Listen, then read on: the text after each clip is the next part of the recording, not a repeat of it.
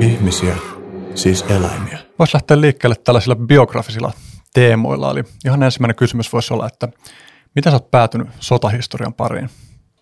No sanotaan ihan pikkupojasta lähtien, niin historia on kiinnostunut, kiinnostanut tosin moni muukin asia. Biologia, luonnossa liikkuminen, maantiede, mutta historia jäi näistä jäljelle lähinnä on ollut kiinnostus siitä, että haluaa tutkia menneisyyttä, löytää tietoa, on hyvin utelias ollut ja selvittää, ratkaista asioita.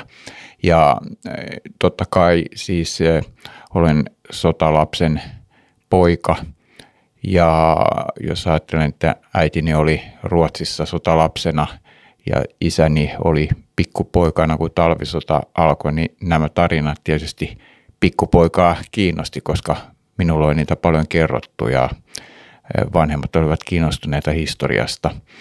Mutta sitten jos ajattelen sitä, että millä tavalla yliopiston opintoihin hakeuduin, niin siinä oli aika tiivis urheiluvaihe teiniässä, teiniässä nuorena aikuisena ja yliopistoon sitten kun pääsin, niin se löytyi se oma paikka sieltä, että oli kyllä hyvin intohimoinen tutkija ja tenttiä. Ja lopultakin tämä sotahistoria tuli kuvaan sitä kautta, että näin sotahistoriassa niin paljon uudistettavaa, niin paljon semmoista haastetta, johon halusin vastata. Eli normaalisti jos ajatellaan, että sotahistoria on pitkälti ollut tapahtumahistoriaa, operaatioita, operaatioiden jälkeen nuoliviidakoita sinne ja tänne ja paljon sotapäiväkirjojen referointeja, jos ajatellaan näitä talvisodan ja jatkosodan historian suuria kirjasarjoja. Ja näin tässä haasteen ja halusin kehittää, tuoda ihmisen ääntä sotahistoriaan. Eikä minulla ei ole semmoista lähtökohtaa, että on lukenut korkkareita ja sieltä löytyisi sitten, että sota on jotenkin erityisen mielenkiintoista, mutta koska minua kiinnostaa se, että millä tavalla ihminen reagoi kriiseissä, niin sotahistoria tarjosi nämä mahdollisuudet tämän haasteen ja tutkia tätä eh, spesiaaliteemaa, joka kiinnosti. Onko sulla muistikuvaa tai mikä on sun varhaisin muisto liittyen johonkin sotateemaan? Et milloin sä oot ensimmäisen kerran tullut tietoiseksi, että sellainen asia on olemassa? No siis hyvin varhain, koska isäni kanssa katsottiin aika paljon elokuvia ja sotaelokuvia. Olin siis aivan, aivan todella pieni, enkä kärsinyt siitä yhtään päinvastoin, että joskus neljävuotiaana näitä katsottiin. Sitten tietysti Vietnamin sota oli ensimmäinen TV-sota ja sitä näkyy ruudulla.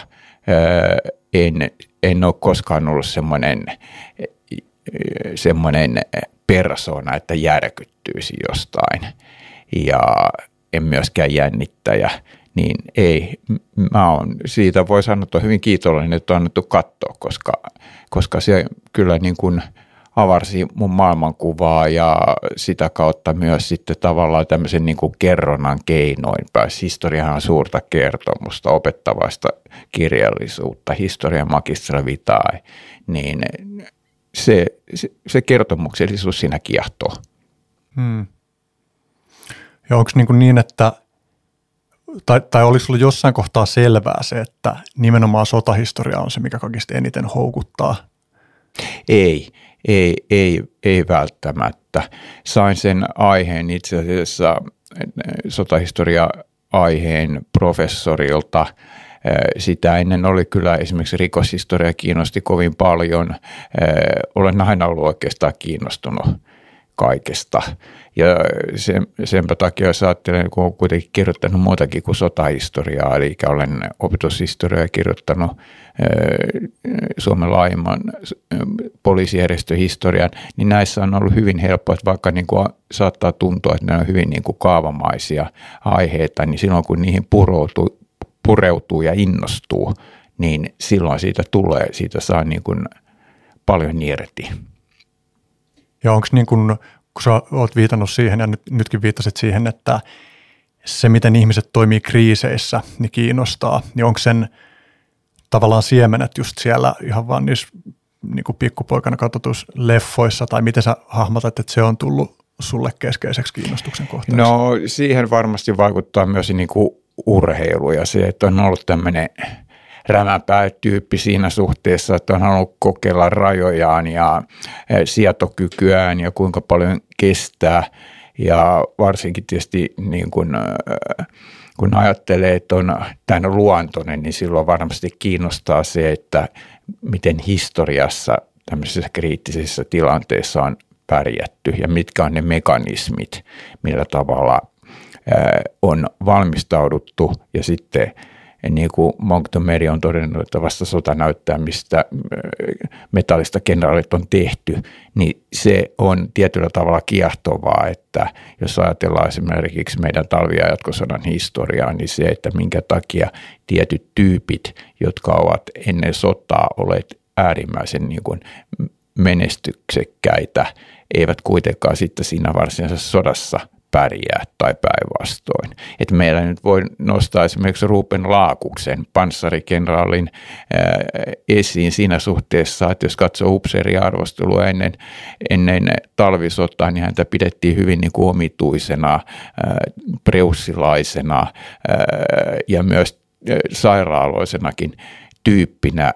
Ja sitten talvisodan aikana hän oli oli huoltopuolella, mutta sitten jatkosodassa niin nousi todella niin kuin räväkkääseen maineeseen ja panssarikenraaliksi ja niin poispäin, että miksi näin tapahtuu ja millä tavalla niin kuin ihmisen psyyke siihen liittyy, niin se on sitten hyvin mielenkiintoista selvittää.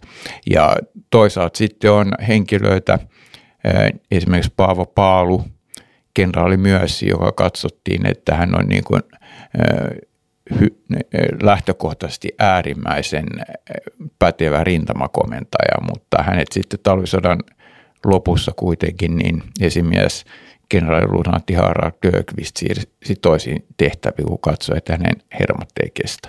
Tämä on, tämä on tota, kaikkeen voi varautua ja tietysti varaudutaan sodan uhkaan ja koulutetaan ihmisiä kestämään sitä, mutta aina viime kädessä se hetki ratkaisee – millä tavalla siitä selviytyy. Miten sä hahmottaisit, hahmottaisit, että sinä aikana, kun sä oot ollut kiinnostunut tästä aihepiiristä, niin ymmärrys sodan psykologisista ulottuvuuksista on kehittynyt?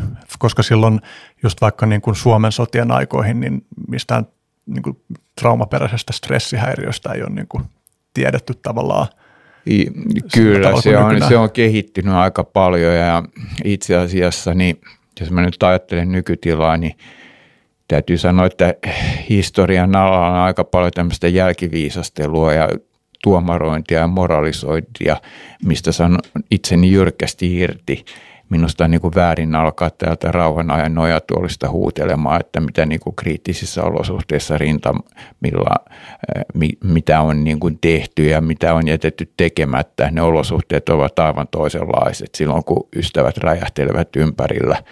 Eh, ja eh, nyt jos ajatellaan tätä meidän niin kuin jo sitä käsitystä niin kuin psykologian kehittymistä ja muusta, niin ensimmäisen maailmansodan aikanahan ei ollut tuon taivaallista ymmärrystä. Toisen maailmansodan aikana jonkin verran, mutta yleensä se miellettiin pelkuruudeksi. Esimerkiksi Saksan armeijassa niin sotapelkuruus oli selkeästi jo 20-luvun lopulla ää, määritelty, ettei ymmärretty sitä niin kuin tämmöistä traumaperäistä stressiä, sitä niin kuin hoidettiinkin täysin väärin. Ja nyt tietysti kun nykynäkökulmasta näitä asioita tarkastellaan, huomioitava tosiaan se tilannekuva silloin, että silloin niin kuin ymmärrettiin joku granaatikauhu aivan toisella tavalla kuin nykyään. Että näitä dokumentteja katsoa, niin kyllähän se on aika, aika niin kuin – drastista nähdä, että kuinka, kuinka nämä granaattikammoset on niin kuin, hermot on täysin mennyt. Näitä filmejä on tullut, ne on yllättävän pitkään niin, tota, pannassa, mutta niitähän on niin kuin viimeisen parinkymmenen vuoden aikana tullut aika paljon.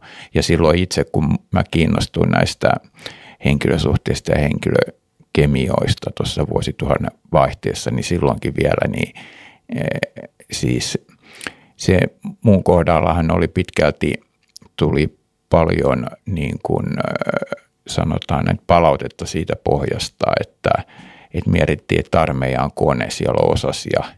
Joku kuolee, toinen tulee tilalle, se mekanismi korjaa itse itseään. Ja sitten kun mä nostin Mannerheimin ja kenraalien henkilösuhteet ja johtamiset esiin, niin se oli tapuaihe. Ja se monet katsoivat, kuinka niin kuin nuori tutkija tämmöiseen kajoaa, koska tota, se on ollut aina niin kuin mielletty, että ei, ei henkilösuhteet vaikuta.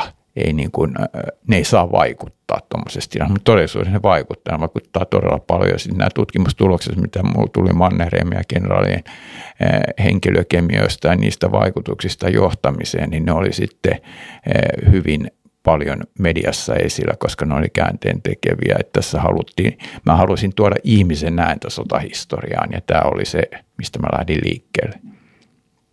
No toi kyllä ylipäänsä sen jotenkin hahmottaminen, että mitä on koettu sodan realiteetti ihmiselle, jolla ei ole siitä mitään käytännön omakohtaista kokemusta, on tosi vaikea. Mä mietin mun niin kuin sellainen selkeä ensimmäinen muisto liittyen tähän teemaan on, että mun äidin isä kertoi mulle – Mä en muista edes, että kummassa sodassa hän on ollut, vaiko molemmissa, mutta että hän kertoi mulle tarinan siitä, miten hänen jonkun kaverinsa oli saanut granaatin sirpaleen päähän ja, ja että hän oli pidellyt tätä ystäväänsä sylissään niin, että aivot oli valunut päästä, niin tämän mä muistan, että mun vaari kertoi mulle jo silloin, kun mä olin aika pieni. Mutta ei sitä tavallaan silloin, mä muistan, niin kuin, että – tai mä en muista mitään niin kuin emotionaalista reaktioa, ehkä just sen takia, että se on niin kaukasta, että siitä ei tavallaan saa mitään otetta, että ei mulla silloin pienen tullut mieleen esimerkiksi kysyä mun niin kuin vaarin tunnesuhteesta näihin asioihin. Ja, ja, ja sitten siinä vaiheessa, kun mä tavallaan olen tajunnut, että voisi kiinnostaa kysyä, niin on jo ollut liian myöhäistä. Mut, ja sitten mä mietin myös esimerkiksi sitä, että kun mä muistan kuulleeni vaikka, niin kuin, että ensimmäisen, äh, ensimmäisen maailmansodan veteraanit, jotka on palannut rintamalta, että että heihin olisi suhtauduttu niin jotenkin halveksivasti tai vastenmielisyydellä tai että ihmisiä ei ole kiinnostanut tietää, mitä hän on siellä kokenut. Ja niin kuin tästä niin kuin nykypäivän näkökulmasta se tuntuu tosi kummalliselta, mutta onko se sitten ollut sitä, että ei olla osattu jotenkin käsitellä asioita, jotka siihen liittyy, vai sitä, että se on vain niin vierasta, ja sitten tietysti ensimmäinen maailmansota on myös ollut täysin uudenlainen sota monella tavalla. No joo, tästä tulee lähinnä mieleen se, että kyllähän niin kuin lapsenkin psyyke on – on äh, hyvin niin kuin kestävä tai se ei tietyllä tavalla ajattele liikaa. Äh, Tee, mulla oli vielä mahdollisuus tehdä näitä veteraanihaastatteluja aika paljon. Mä ilmoittelin lehdissä silloin ennen väitöskirjaa ja tota, tein niitä satoja – ja siinä esimerkiksi, kun henkilöt kertoi näistä kokemuksista, niin siinä sen näki sen eron aika paljon. Toiset oli niin kuin, äh, itkien kertoi jostain ruumispinoista, joita oli niin kuin laitettu kuin halkoja ja, ja siinä joutui sit itsekin olemaan vähän niin kuin psykologi, kun näitä asioita kysyi. Mutta sitten oli, oli toi, toi, toisia, jotka tota, ää, ei juurikaan reagoinut, että muistan yhdenkin, joka kertoi Vuosalmella – talvisodan lopussa olleena, että oltiin, oltiin siinä komentopaikalla ja tuli granaattiisku ja siitä lähti upseeri tai vierestäni pää irti, niin ei hän, hän, se oli vaan ihan kuin hän kertoi sitä, että ihan huomenna olisi putonut korista, että, että niin kuin katsoi, että se oli se sodan juoma todellisuus ja turha sitä sen kummemmin märehtiä. Niin sitä kanssa miettii just, että kun puhutaan siitä, että miten ihmiset reagoivat sotaan, niin se on kiinnostava kysymys, että minkä verran ihmisen on tietoisesti mahdollista karaista itseään ja minkä verran on taas sellaisia jotain synnynnäisiä ominaisuuksia, että jotkut ihmiset vaan luontaisesti kestää huomattavasti paremmin kuin toiset. Karl von Clausewitz, sotateoreetikko 1200-luvun alusta, niin hän, itse asiassa määritteli rohkeuden ja pelon käsitettä sillä tavalla, että on tämmöistä sisäsynnynnäistä ja sitten on opittua. Ja hän piti tätä itse asiassa tätä sisäsynnynnäistä niin vaarallisempana sitä kautta, että koska jos tämmöinen henkilö on komentaja rintamalla, niin hän ottaa niin kuin yltiöpäisiä riskejä. Hän ei niin kuin, se pelottomuus saattaa olla niin kuin joukkojen kannalta negatiivista, mutta sitten tämmöinen opitettu rohkeus siis sotakouluissa ja niin poispäin, niin se on tietyllä tavalla varmempaa, se on niin kuin järjestelmällisempää että, tota, että tässä, tässä äh, kyllä varmasti, jos nyt ajattelee että näitä pelon hallintaa, niin kyllä tietysti hyvä koulutus, mihin, mihin sitten puolustusvoimat pyrkii. Aina varaudutaan sotatilanteeseen, varaudutaan siihen pahimpaan paikkaan, mitä minusta on liian vähän tuotu esiin, että nämä, nämä tota, koulutuskysymykset ja vaatimukset, niin ne, ne on tarpeen ja totta.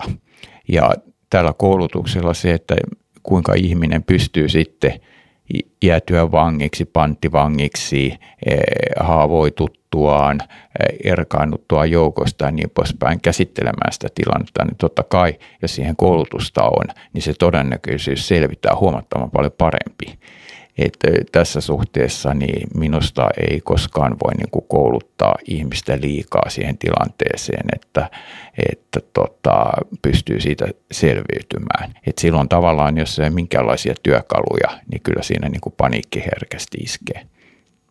Niin on ehkä semmoinen, että vaikka ei välttämättä ole tiedettävissä, että kuinka paljon kunkin yksilön kohdalla on tehtävissä, niin ei myöskään voi olla ikinä varmuutta siitä, että, että tämä ihminen nyt ehdottomasti ei voisi oppia näitä taitoja – niin, se, tämä on sitten, voidaan puhua, puhua tämmöisestä tietynlaisesta sumuisesta tilanteesta, että jokainen, niin kuin historiassakin, jokainen tapahtumatilanne on ainutlaatuinen. Myös tämä niin kuin yksilön reagointi näissä tilanteissa on ainutkertainen ja ainutlaatuinen. Et siihen voi varautua, mutta varmaan ei voi olla. No tässä tietysti niin kuin nyt vallitsevassa tilanteessa Ukrainan sodan äärellä on ehkä monilla suomalaisillakin selvempää kuin aiemmin se, että miksi sotahistoria on tärkeä aihe ja miksi sitä on tärkeää ymmärtää, mutta ennen kuin mennään niin kuin sinne tavallaan just nyt ajankohtaiseen kulmaan tähän, niin jos mä tavallaan olisin vaikka kysynyt vuosi sitten, että ei olisi ollut niin kuin viitattavissa näin akuuttia tilannetta, niin miten sä sanoisit, että miksi sotahistoria on tärkeää, miksi sen tunteminen on tärkeää, miksi niiden – menneiden tapahtumien tutkiminen uusista näkökulmista on tärkeää? Se on, sanotaan näin, että valitettavasti siis sota on ollut muutoksen indikaattori historiassa monessa otteessa. Jos me lähdetään antiikin ajoista liikkeelle ja puhutaan Herodotoksesta, joka on mielletty historian isäksi, Tykydideestä, joka kirjoitti Peloponnessolaissodista, niin he näkivät sodan muutoksen indika- indikaattorina yksinkertaistaen sitä, että kun kaksi voimaa iskee yhteen, niin tulee jotain uutta.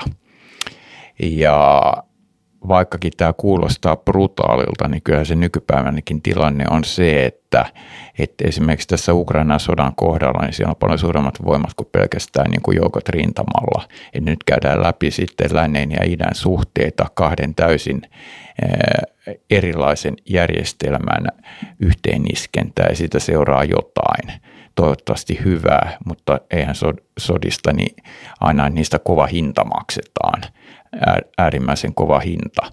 Mutta sanotaan näin, että meillä on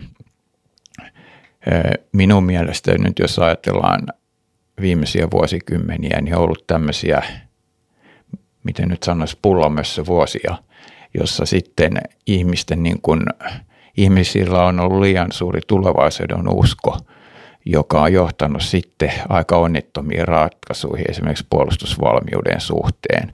Eli kyllä täytyy aina pahimpaan tilanteeseen varautua ja silloin kun kaikki on hyvin, niin silloin eh, esimerkiksi niin puolustusmäärän rahoista on alettu tinkimään ja mehän nähdään tuossa naapurimaassa, että kuinka huonosti on käynyt, kun alettiin puolustusvoimia ajaa alas. Että tämä ei tarkoita minkäänlaista niin kuin militarismin eh, suosintaa, vaikka semmoisen kaavun minäkin varmaan tässä saan nyt kun näin sanoin, mutta sitä, että täytyy olla uskottava puolustus, täytyy, täytyy olla järkevä, eh, järkevä eh, puolustuskyky, jotta voidaan olla uskottava vaikuttavia. Ja kyllähän niin kuin Suomen kohdalla niin lopultakin nämä asiat on hyvin hoidettu ja nythän se niin kuin palkkio tässä lunastetaan, että ajatellen sitten meidän puolustusvoimia tai e, e, huoltovarmuutta, niin e, energiaa, kaikkea, niin paljon paremmassa asemassa ollaan kuin moni muu valtio. Että tämä varautuminen minusta on aina, aina tota, tärkeää. Että se on hyvin mediaseksikästä kyllä alkaa sitten puhua jostain muista aine, aine, aiheesta ja alkaa sitten eh, niin kuin eh, vertailemaan jotain vanhusten hoitoa ja puolustusvoimien määrärahoja ja muuta. Nämä on minusta niin kuin hyvin populistisia kannanottoja, että eh, täytyy pitää, sanotaan näin, että joka, täytyy joka hetkessä pitää varansa. Ja tietysti se, että valmistaudutaan semmoiseen uhkaan, mitä kukaan ei toivo, niin siinä herkästi sitten niin kuin ajatellaan, että ne rahat menisivät hukkaan, mutta eihän se näin ole. Eli tulee mieleen 1930-luvulla, kun tota Mannerheim ja Ryti, joka oli silloin pankkimies vielä, niin kiistelivät näistä määrärahoista ja kun Mannerheimilla oli ajatus siitä, että pitää niin kuin määrärahoja korottaa ja korottaa, niin Rytin vastaus oli, että mitä sitten, jos sota ei sytykään. Niin tämä on jotenkin niin kuin minusta kuvaava esimerkki siitä, että, että se arjen realismi täytyy kuitenkin ymmärtää. Niin on ehkä kaiken varautumisen kanssa aina se ongelma, että jos se tehdään hyvin missä tahansa asiassa, niin todennäköisesti ne, jotka sitä varautumista kannatti, niin ei pääse sanoa, että, että sanoinpas. Koska Joo. jos se ei eskaloidu mihinkään se tilanne, niin Näinpä. me tiedetään, että mikä se tarve Joo. oli.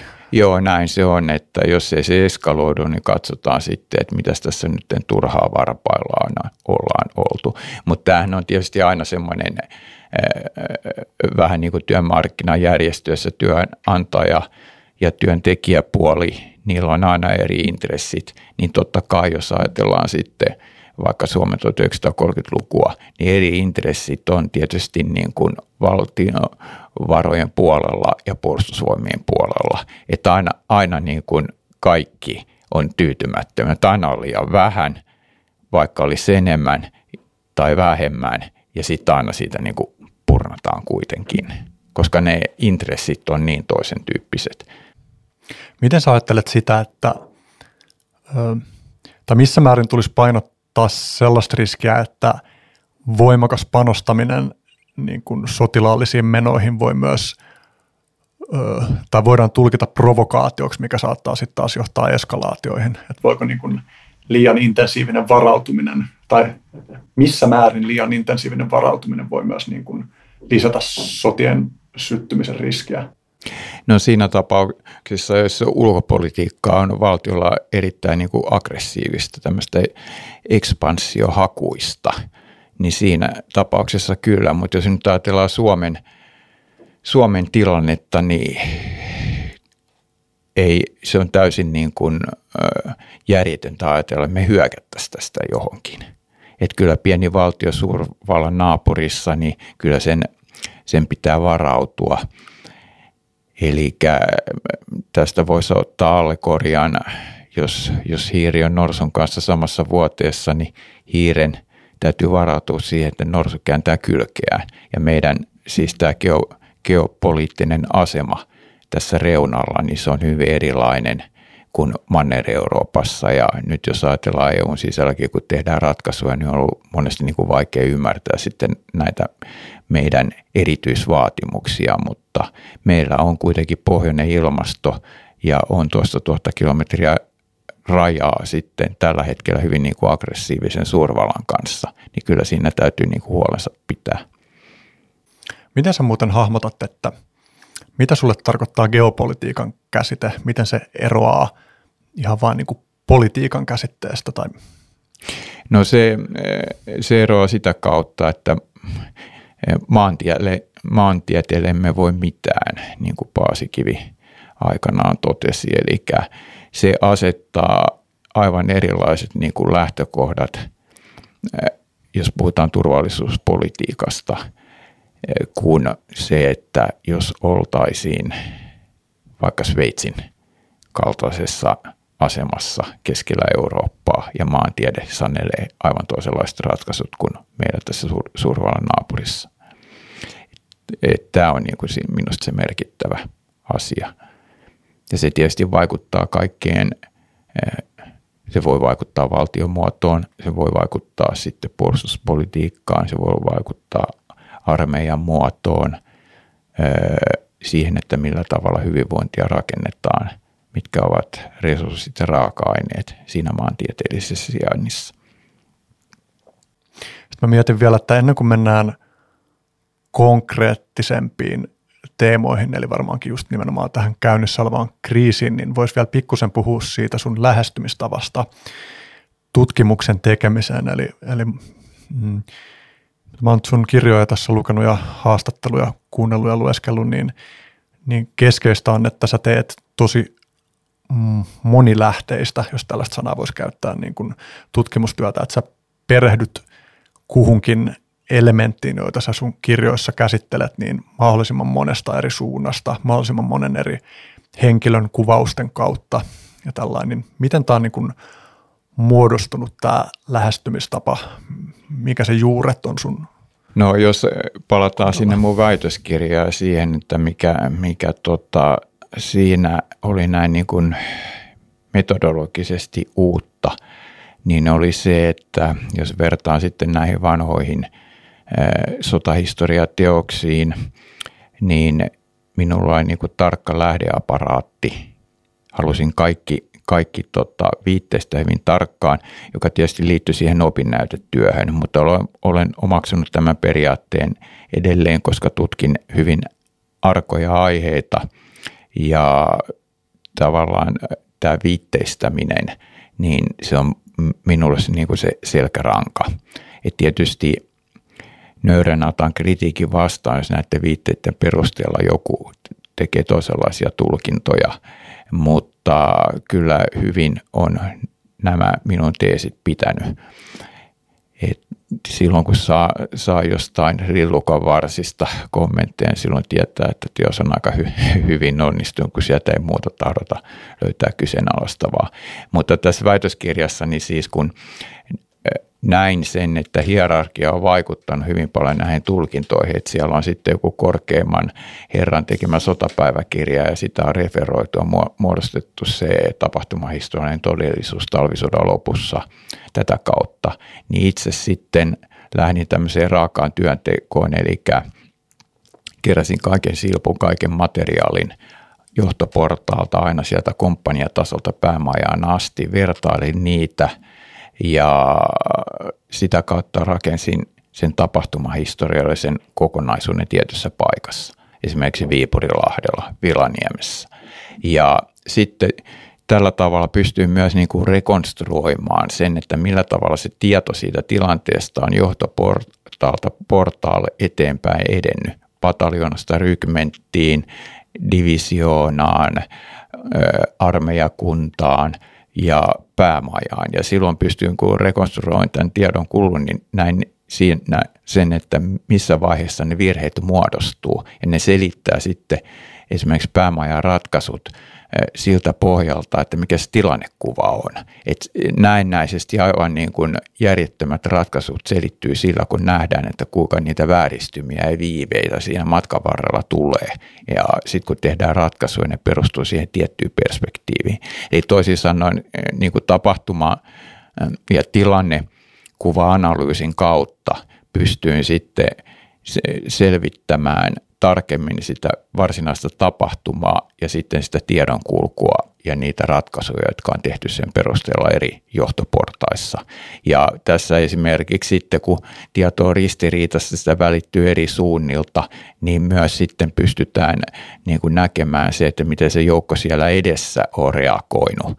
Ja kun käskyjä sataa monelta johtoportaalta yhtä aikaa osaa viiveellistä enemmän tai vähemmän, niin silloin siellä joudutaan miettimään, että kuka käskee, eh, mitä käskee ja ketä tässä olisi niin kuin oikein toteltava, niin se selittää hyvin paljon niiden joukkojen käyttäytymistä siellä edessä, joka on saattanut tuntua irrationaaliselta. Mutta itse asiassa tämän väitöskirjan jälkeen, niin sitten mä kiinnostuin eh, hyvin paljon niin kuin tuomaan tätä ihmisen ääntä eh, sotahistoriaan. Että se väitöstilaisuushan, niin siihen aikaan vielä, kun Helsingin Sanomissa oli puolen sivu juttu minusta ja lukijakunta ja tämä, nämä informaatiokanavat oli hyvin paljon simppelimpiä, niin sehän johti siihen, että väitöstilaisuudessa oli yli 300 ihmistä kuuntelemassa. Ja, ja tota, tästä mä sain tietysti siihen aikaan varsinkin hyvin nuorena väittelijänä aika paljon niin potkua sitten eteenpäin, että halusin sitten ottaa aiheeksi tämän henkilösuhteet, henkilökemiat, koska se väitöskirjan kautta niin näen hyvin voimakkaasti sen, että kuinka paljon ne todellisuudessa vaikuttaa. Ja tein sitten tämän teoksen eripuraa ja arvovaltaa Mannerheimin ja kenraalien henkilösuhteet ja johtaminen, joka palkittiin.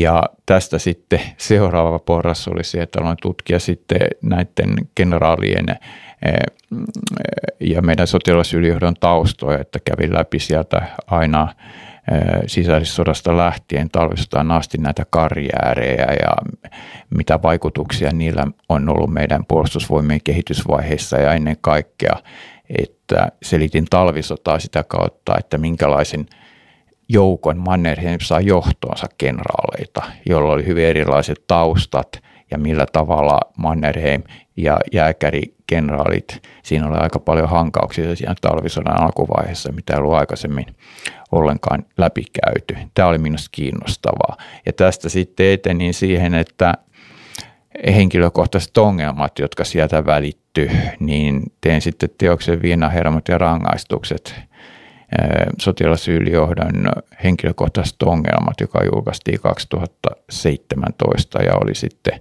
lopultakin oli hyvin tyytyväinen ja onnellinen siitä, että oli vuoden tiedekirjaehdokkaana ja vuoden historiateosehdokkaana ja siinä nyt sitten varsinkin pureuduttiin äärimmäisen hankalaan tapuaiheeseen ja kyllähän siitä sitten ka- kaikenmoista kommenttiakin tuli, mutta akateemisen tasolla niin siis hyvin, hyvin, hyvin positiivista. Että nämä, tosiaan tämä niinku henkilö, henkilöt, historian henkilöitä, niiden kemiat vaikuttaa. Niin kuin mä sanoin, että sota on, komenta, sota on komentajia, komentajat ovat henkilöitä ja henkilösuhteet on kemia.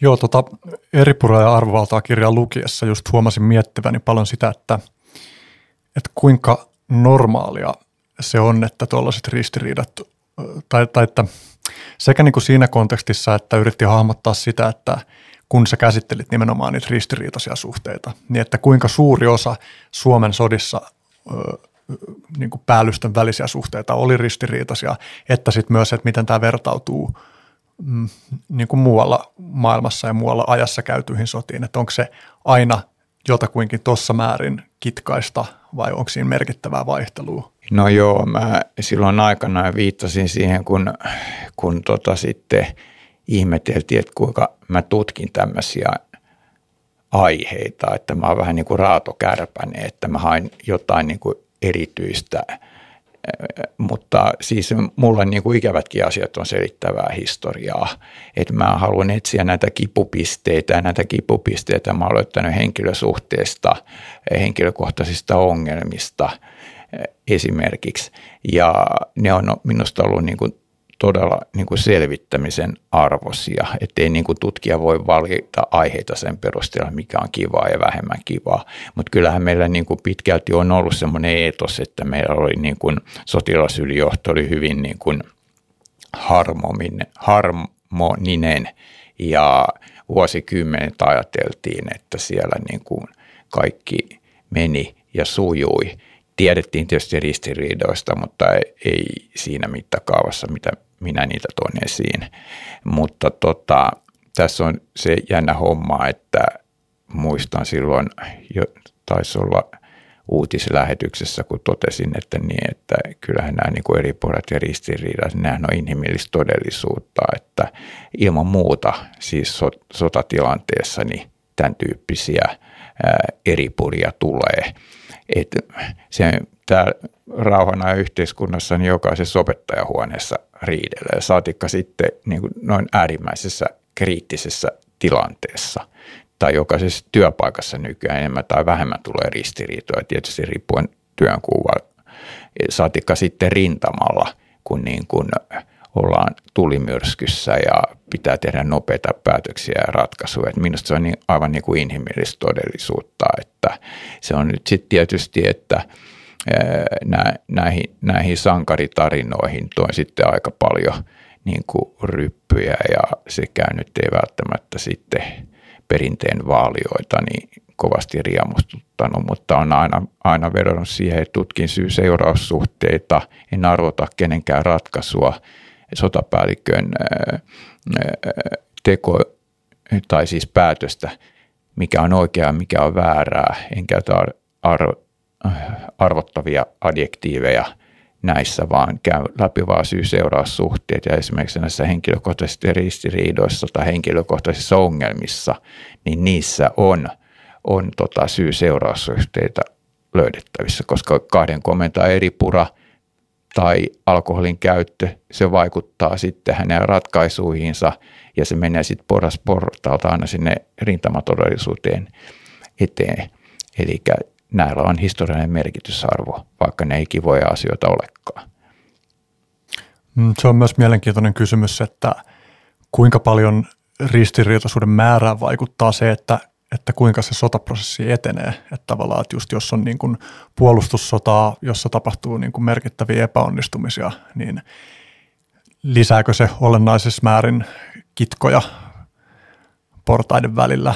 No siis hyökkäyssodassa aina niin kuin – asiat sujuu ja tietysti siinä nyt lähinnä ne ristiriidat syntyy siitä, että kuka pääsee niin kuin nopeammin saalijaolle. Että jos nyt ajatellaan vaikka Eisenhoweria, Normandian maihin nousua ja operaatio Overlordia, niin kyllähän siellä niin, siis jos ajatellaan Montgomery, Patton, englantilaiset ja amerikkalaiset komentaa, niin kyllähän siellä selkeä niin kuin kilpajuoksu tuli ja siinä niin kuin oma kunnia oli kovasti, kovasti herkässä. Mutta Eisenhower, hän oli itse asiassa vanha äh, Foodis-valmentaja, niin hän osasi koota sen tiimin siihen operaatioon ja pystyi sitten myös näin tämmöisellä harmonisella tavalla niin pitää nämä, nämä tota, hurjapäät kurissa niin, niin hyvin, että kuitenkin niin kuin lopputulokseen päästiin. Mutta sitten tietysti jos kun tätä kansainvälistä vertailua kysyit, niin kyllähän meillä niin kuin Mannerheimin auktoriteetti, niin kyllähän se oli aivan niin kuin maailman mittakaavassa mahtavaa. Et jos nyt ajatellaan, verrataan, tehdään tämmöinen banaali rinnastus Hitleriin, niin Hitleriä vastaan oli salamurhayrityksiä ja oli tässä suhteessa kuitenkin niin kuin vaarassa, niin toisen maailmansodan aikana, niin kyllä meillä viime kädessä generaalien kantapäät kopsahti Marsalkan edessä, eikä ollut mitään auktoriteettiongelmaa, vaikka sitten puristiinkin siellä nurkan takana. Ja oliko se vähän sillä tavalla, että koettiin kuitenkin, että, että huolimatta siitä, että ilmeisesti tämä johtamistyyli aiheutti aika paljon nyrpistelyä ihmisissä senkin takia, että miten se ohitti tavallaan niin kuin voisiko sanoa niin kuin hierarkisia konventioita sen perusteella, että keneen Mannerheim henkilökohtaisesti oli mieltynyt, niin oliko siinä sitten se, että kuitenkin katsottiin, että vallitsevassa tilanteessa se toimii riittävän hyvin, jotta niin. No sanotaan näin, että kyllähän tämä niin kuin Mannerheimin henkilökeskeinen johtamistapa, jossa hän valitsi niin kuin, ö, eri tehtäviin soveltuvimpia mielestään kuin – noudatti sitten virkaikää tai jotain muuta, niin kyllähän se niin kuin rikkoi sitä järjestelmää ja aiheutti paljon sitä eri puraa ja kilpailua generaalin keskuudessa. Et se, mikä tässä eh, on niin kuin minusta tärkeää on se, että ylipäällikkö, hänellä on valta valita. Se on aivan selvää, että hän valitsee alaisensa niin kuin eh, parhaaksi katsoo. Ja Mannerheim teki näin, mutta se, että hän otti itselleen kaikki sopivammat alaiset, ei tarkoittanut sitä, että nämä alaiset tulee keskenään toimeen. Ja siitä seurasi paljon niin kuin eri puraa. Ja myös siitä, että Mannerheimin hän saattoi vedota näin niin kuin aivan omintakeisesti tietyissä valinnoissa virkaikään, tätä pitää noudattaa ja ratkaisu on tämä. Ja toisessa hän saattoi sivuttaa sen aivan täysin. Ja sitten toisaalta, että hän lähetti tämmöisiä niin kuin keisarillisen Venäjän armeijan tapaan tämmöisiä urkkioita ohi sen niin kuin varsinaisen linja-organisaation niin kuin raportoimaan hänelle henkilökohtaisesti, mitä siellä niin kuin rintamaisikunnassa tapahtuu. Että nämä oli semmoisia rikkovia elementtejä, mutta auktoriteetti oli siis, se oli niin kuin maailman mittakaavassa niin kyllä ainutlaatuinen. Niin, ne oli tosi kiinnostavaa luettavaa kyllä ne ö, sektiot sun tuossa eri ja arvovaltaa kirjassa, että mm, tilanteet, joissa, ö, johtoportaiden välillä syntyy sellaisia ristiriitoja, että yhteistyö vaan alkaa käydä mahdottomaksi ja sitten niin kuin eroamisuhalla niin kuin vaaditaan Mannerheimia tekemään tilanteelle jotain, mutta sitten hän silti niin kuin ei välttämättä ensin reagoi, kunnes sitten jossain vaiheessa toteaa, että okei, että nyt on vaan pakko tehdä muutoksia, mutta sitten se taas johtaa siihen, että sitten joutuu siirtämään myös muualla. Joo, niin se johtaa rotaatioon ja Mannerheimhan oli äärimmäisen pinttynyt tässä niin sanotussa niin kuin pärstä kertoin ajattelussaan. Ja hän oli erityisen sensitiivinen henkilöratkaisuista. Ja nyt jos sitä ajatellaan sitä, että hän on joutunut jonkun jotkut riitaiset komentajat erottamaan esimerkiksi siinä asemasodan loppuvaiheessa, niin se johtaa sitten tämmöiseen niin kuin rotaatioon, jossa on omat riskinsä. Ja Mannerheim ei millään tavalla, hän katsoi, että hän, jos hän muuttaa sitä nimitystä, niin silloin hän kärsi arvovalta tappion. Ja se oli, se, oli, se oli todella paha asia. Hän joutui poikkeuksellisesti myöntymään esimerkiksi Ökvistin ja Pajarin ristiriitojen suhteen, kun kenraalit kiistelivät jo niin kuin halkohakkuista, niin oli pakko jollain tavalla reagoida. Niin nämä, nämä oli niitä viimeisiä vaihtoehtoja, että hän halusi pitää kiinni niistä ratkaisuista. Et samaten sitten vuonna 1944, jos ajatellaan kesän taistelua, niin Talvelan ja Plikin erottaminen oli myös niin kuin vastoin sitä alkuperäistä ajatusta, mutta kun herrat eivät tulleet edes Mannerheimin käskystä toimeen, niin sitten oli pakko tehdä jotain. Nyt onkin tosi kiinnostavaa, että voiko ihmisiä käskeä tulemaan toimeen. Ei se niin kuin jonkun pisteen jälkeen vaan onnistu. Ei se vaan onnistu. Hmm. No sitten jos niin kuin, tai just kun miettii tätä niin kuin kaikkea tietoa, jota säkin oot koostanut nyt Suomen sotahistorian tiimoilta, niin, niin se keskeinen tekijä, joka mahdollistaa sen, on se, että on kulunut aikaa ja, ja, ja ylipäänsä, että sitä niin kuin olemassa olevaa dokumentaatiota on jäsennetty, jotta sulla on ollut mahdollisuus päästä siihen, niin tähän tietysti eroaa tosi paljon siitä, että miten, mikä on niin kuin mahdollista käynnissä olevassa tilanteessa. Että tavallaan niin, on. joo, niin, no tämä Ukrainan tilannehan on, on nimenomaan semmoinen, että, että tota, käynnissä olevaa til, tilannetta minusta vähän niin kuin yli analysoidaankin tällä hetkellä. Eli siinä on tietysti kova viehtymys sitten arvioida Putinin kädestä ja jalasta pöydästä. Ja kun ihmispsyyke aina haluaa sitä niin kuin itsensä kannalta toivottua ratkaisua, niin nähdä sitten, että tässä on niin kuin valta vaihtumassa. Tai nyt tämän viimeisen vastahyökkäyksen kohdalla, niin minusta tässä niin kuin – hyvin nopeasti puhuttiin käänteen tekevyydestä, puhuttiin siitä, että Putinia vastaan on olemassa kasvava oppositio, mutta kyllä niin kuin näin tutkijan viileydellä niin katsoisin, että olisi syytä nyt pitää aisoja maassa ja tarkastella sitä tilannetta vähän eteenpäin ennen kuin tämmöisiä tulkintoja aletaan tekemään. Ne on varmasti mediassa paljon niin kuin nousee esiin, mutta todellisuudessahan tämän vastahyökkäyksenkin kohdalla meidän pitää katsoa, että Ukraina ylipäätänsä pystyy pitämään ne alueet hallussa. Mikä on se hyökkäyksen lopputulos, koska aina vastahyökkäys kulminoituu ja varmasti hidastuu. Ja sitten mitä tulee tähän Putinin oppositioon, niin kyllä se nyt valitettavasti niin on, että hänellä on semmoinen terrorikoneisto siellä valtiossa, että nämä äänet, jotka nyt on arvostellut, on kuitenkin paikallistasolla ja kyllä ne hyvin nopeasti siellä e- eliminoidaan tällä hetkellä.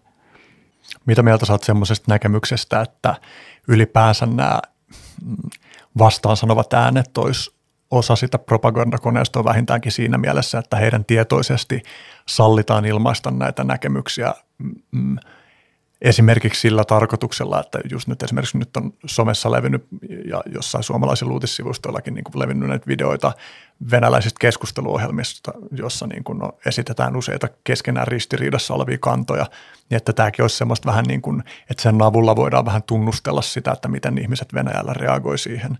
Että kun jotkuthan tuntuu olevan sitä mieltä, että niin kuin Putinin tai Kremlin informaation vaikuttamisen yksi keskeinen – lähestymistapa on se, että, että sanotaankin niin kuin keskenään ristiriitaisia asioita, niin kuin, että työnnetään sitä informaatiohyökyä niin paljon ja erilaisia väitteitä, että ihmisten on vaikea saada todellisuudesta tolkkuu sen myötä. Kyllä siinä voi tämänkin tyyppistä ajattelua olla, mutta kyllä minusta tässä on itse asiassa se oleellinen asia, että jos puhutaan niin kuin Putinin vallassa pysymisestä, niin tässä nyt jos ajatellaan, että näitä tämmöisiä niin kuin soraääniä, joita on varmasti yliuutisoitu, on tullut esiin, niin on huomioitava se, että Putinin kannatushan on kuitenkin todella suurta.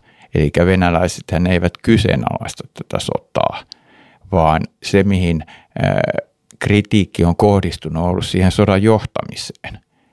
Eli kun puhutaan nyt heidän semantiikallaan erikoisoperaatioista, niin kyllähän se usko siihen, että tämä, tämä tota, erikoisoperaatio on oikeutettu, on edelleen olemassa.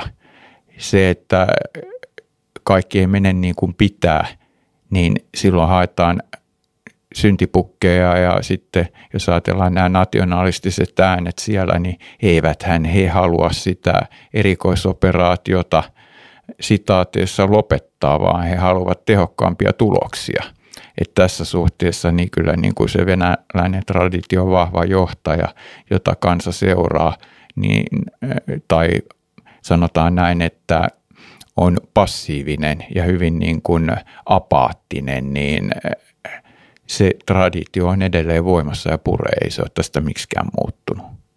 Niin mitä sä sanoisit siihen, toi itse asiassa olikin oikein hyvä täky toi passiivisuus, koska ainakin joidenkin arvioiden mukaan Venäjällä olennainen tilanne on nimenomaan se, että siellä on suuri enemmistö, jotka on sellaisella tavalla passiivisia, että jotkut on käyttänyt tällaista ilmaisua, että, että kyseessä on enemmänkin populaatio kuin kansa, että he niin kuin asuu sillä alueella, mutta on niin kyynisiä niin kuin johtuen kaikesta Neuvostoliiton historiasta ja, ja mu- muusta asiaan liittyvästä, että he on niin kuin kyynisiä eikä halua olla missään tekemisissä tämän niin kuin poliittisen pelin kanssa, mutta että tästä seuraisi myös se, että he ei myöskään ole kiinnostuneita taistelee Putinin sodassa niin kuin myöskään missään todennäköisessä tulevassa skenaariossa. Että mä oon kuullut myös niin kuin just tällaista ö, niin kuin arviota siitä, että, että miten vaikka niin kuin Putinin ö, meininki on monin tavoin niin kuin autoritaarista, niin että miten se esimerkiksi eroaa vaikka historiallisesti fasismista on se, että, että siellä toistaiseksi ainakaan ei ole semmoista niin kuin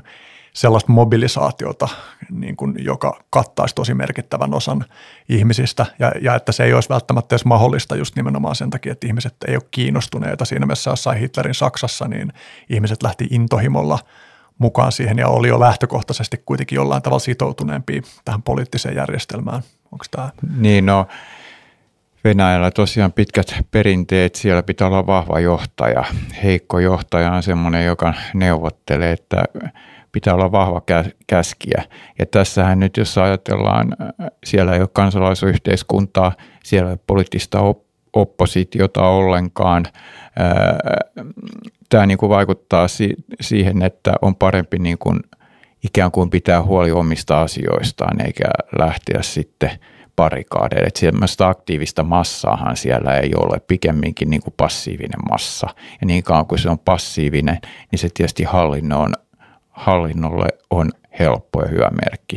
Toisaalta siellä ei myöskään, niin kuin, jos ajatellaan Putinin lähi, lähipiiriä, niin olikarkit ja muut, niin kaikki on riippuvaisia hänestä. Siellä ei ole semmoista eliittiä, joka kyseenalaistaisi niin kuin sen järjestelmän, koska he hyötyvät siitä, he ovat hyötyneet siitä tähän asti, ja se, jos sitä alettaisiin kyseenalaistamaan, niin silloin siinä meni, menisivät omat edut. Että tämä on niin kuin minusta siinä merkittävä tekijä selkeästi, jos ajatellaan sitä heidän niin kuin yhteiskunnallista ajattelua. Ja niitä uutisia luetaan perinteisistä kanavista, nyt tihkuu erilaista tietoa, mutta se on edelleenkin se, että jos ajatellaan, että Stalin on siellä näitä suosittuja johtajia, niin se, että se arki rullaa, eläkkeet tulee ja niin poispäin, niin se on se olennainen asia. Ja sitten jos tulee tämmöisiä niin kuin vakavia kriisejä, niin kuin korona tai uhreja, sodassa, niin ne katsotaan, että ne tietyllä tavalla, niihin suhtaudutaan eri tavalla. Ne ei, me, ne, niihin ei suhtauduta niin sensitiivisesti kuin länsimaissa, koska siellä aina, jos puhutaan armeijasta, ne on perustunut massoihin, jossa yksilöillä ei ole mitään merkitystä ja lukumäärällä ja tämmöiseen mittakaavalla voittamiseen. Eli tässä suhteessa niin ne niin kuin nähdään, että nämä uhraukset on välttämättömiä. Niihin ei samalla tavalla, niitä ei ajatella samalla tavalla kuin lännessä, että hyvin nopeasti kiinnitetään huomiota johonkin ihmisoikeuksiin tai vastaaviin. Niin missäköhän määrin tuo johtuu siitä, että siellä yksinkertaisesti tieto ei kulje sellaisella tavalla – kuin länsimaissa. Että et just tavallaan se niin kuin yksittäiset ihmiskohtalot ei vaan pääse välttämättä ollenkaan samalla tavalla mediahuomion kohteeksi tai keskipisteeksi. Niin, no hierokset, he, hierokset kylläkin, mutta mm. Eh, kyllä on, jos me nyt ajatellaan niin kuin toisen maailmansodan aikoja ja näitä suurtaisteluita, että kuinka sinne niin kuin, eh, mie, miehiä vie, vaan niin kuin lyötiin sisään ja tappiot olivat aivan musertavat ja niistä ei välitetty, mutta voittoon päästiin. Ja tässä on minusta se niin kuin olennainen asia ja nyt kun puhutaan Venäjän ja Ukrainan sodan tilanteesta, niin minusta tässä juuri on oleellista huomioida se, että Venäjällähän sitä massaa riittää. Että se ongelma on se, että kun siellä on korruptoitunut armeija, korruptoitunut järjestelmä, niin se on, siellä on hyvin paljon niin kuin armeijan sisällä mätää. Ja millä tavalla sitten saadaan tämä, nämä massa, massa tai tämä lukumäärällinen puoli sitten hyödynnettyä siellä edessä, niin se on se niin kuin Akileen kantapää. Niin se on kiinnostava kysymys, että kuinka totuudenmukainen kuva Putinilla on tai voi olla sen sotavoimien tilasta – uskoisin, että se kuva on kyllä niin kuin hänellä, hänellä niin kuin, sanotaan näin, varmasti hänellä on niin kuin realistinen kuva siitä, mutta tietysti siinä on se, että silloin kun alkaa huonosti menee, niin silloin tota jär, järki jää vähemmälle ja tunteet korostuu ja se saattaa sitten johtaa hyvin niin kuin epätoivoisiin ratkaisuihin. Ja, ja tota, tämähän on se vaaramomentti, jos ajatellaan niin kuin tätä sodan kehityskulkua eteenpäin, koska diktaattori voi tehdä nopeasti ratkaisut.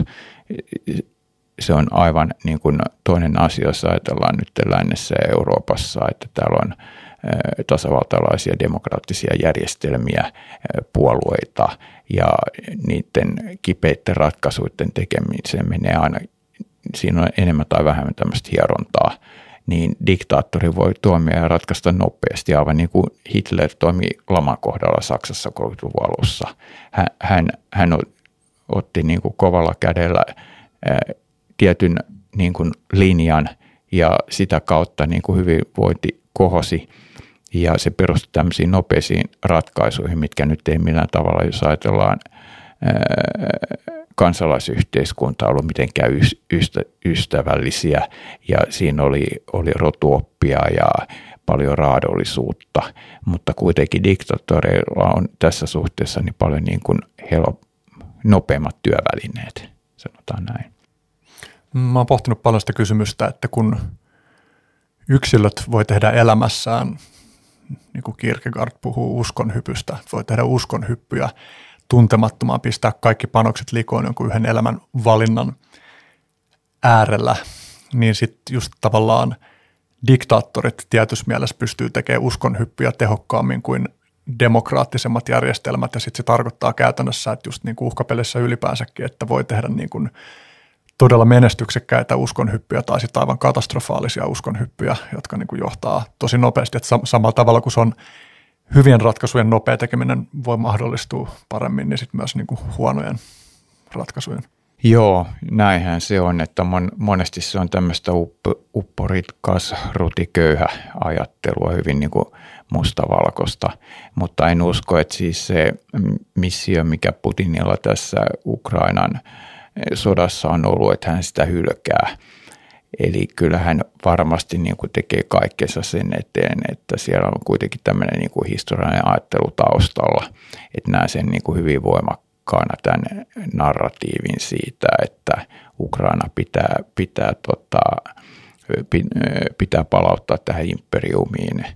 Ja nyt tietysti niin tässä ongelma on se, että se sota ei ole sujunut niin kuin olisi pitänyt ja näitä vaihtoehtoja mielessä siinä alkuvaiheessa, niin B-suunnitelmaa ei ollut. Eli kun on lähdetty tämmöiseen niin kuin miehitysoperaation maahanlaskujoukolla ja nopean valtaamiseen, kun se ei onnistu, niin sitten on vaikea niin kuin, äh, tavallaan, kun sodan käynnin luonne muuttuu, niin hakea sitten niitä joukkoja ja sitä mm, johtamista ja järjesty, järjestämistä tämmöiseen niin kuin konventionaaliseen sodankäyntiin. Ja tässähän se ongelma just on, että se, tavallaan tässä on se upporikas ja rutiköyhä ajattelu, että toisaalta pitäisi julistaa liikekannallepano, jossa on poliittiset riskit, koska ei tiedetä, että miten niin kuin tässä tilanteessa, kun tämä on päässyt tähän, että millä tavalla niin kuin, äh, onko sinne halukkaita lähtiöitä ja niillä annetaan aseet käteen ja vielä. Et, ja kun tässä tämä korruptio on vaikuttanut myös, että siellä ei enää samanlaista ää, tota, liikekannallepanojärjestelmää kuin neuvostoliiton aikana, niin tässä on hyvin paljon, paljon riskejä. No se toinen vaihtoehto on sitten se tietysti, että, että aloitetaan rauhanneuvottelut ja yritetään saada sitten niistä tämmöinen pehmeä tulos, mutta se ei kyllä varmasti niin kuin Putinin mielessä ole.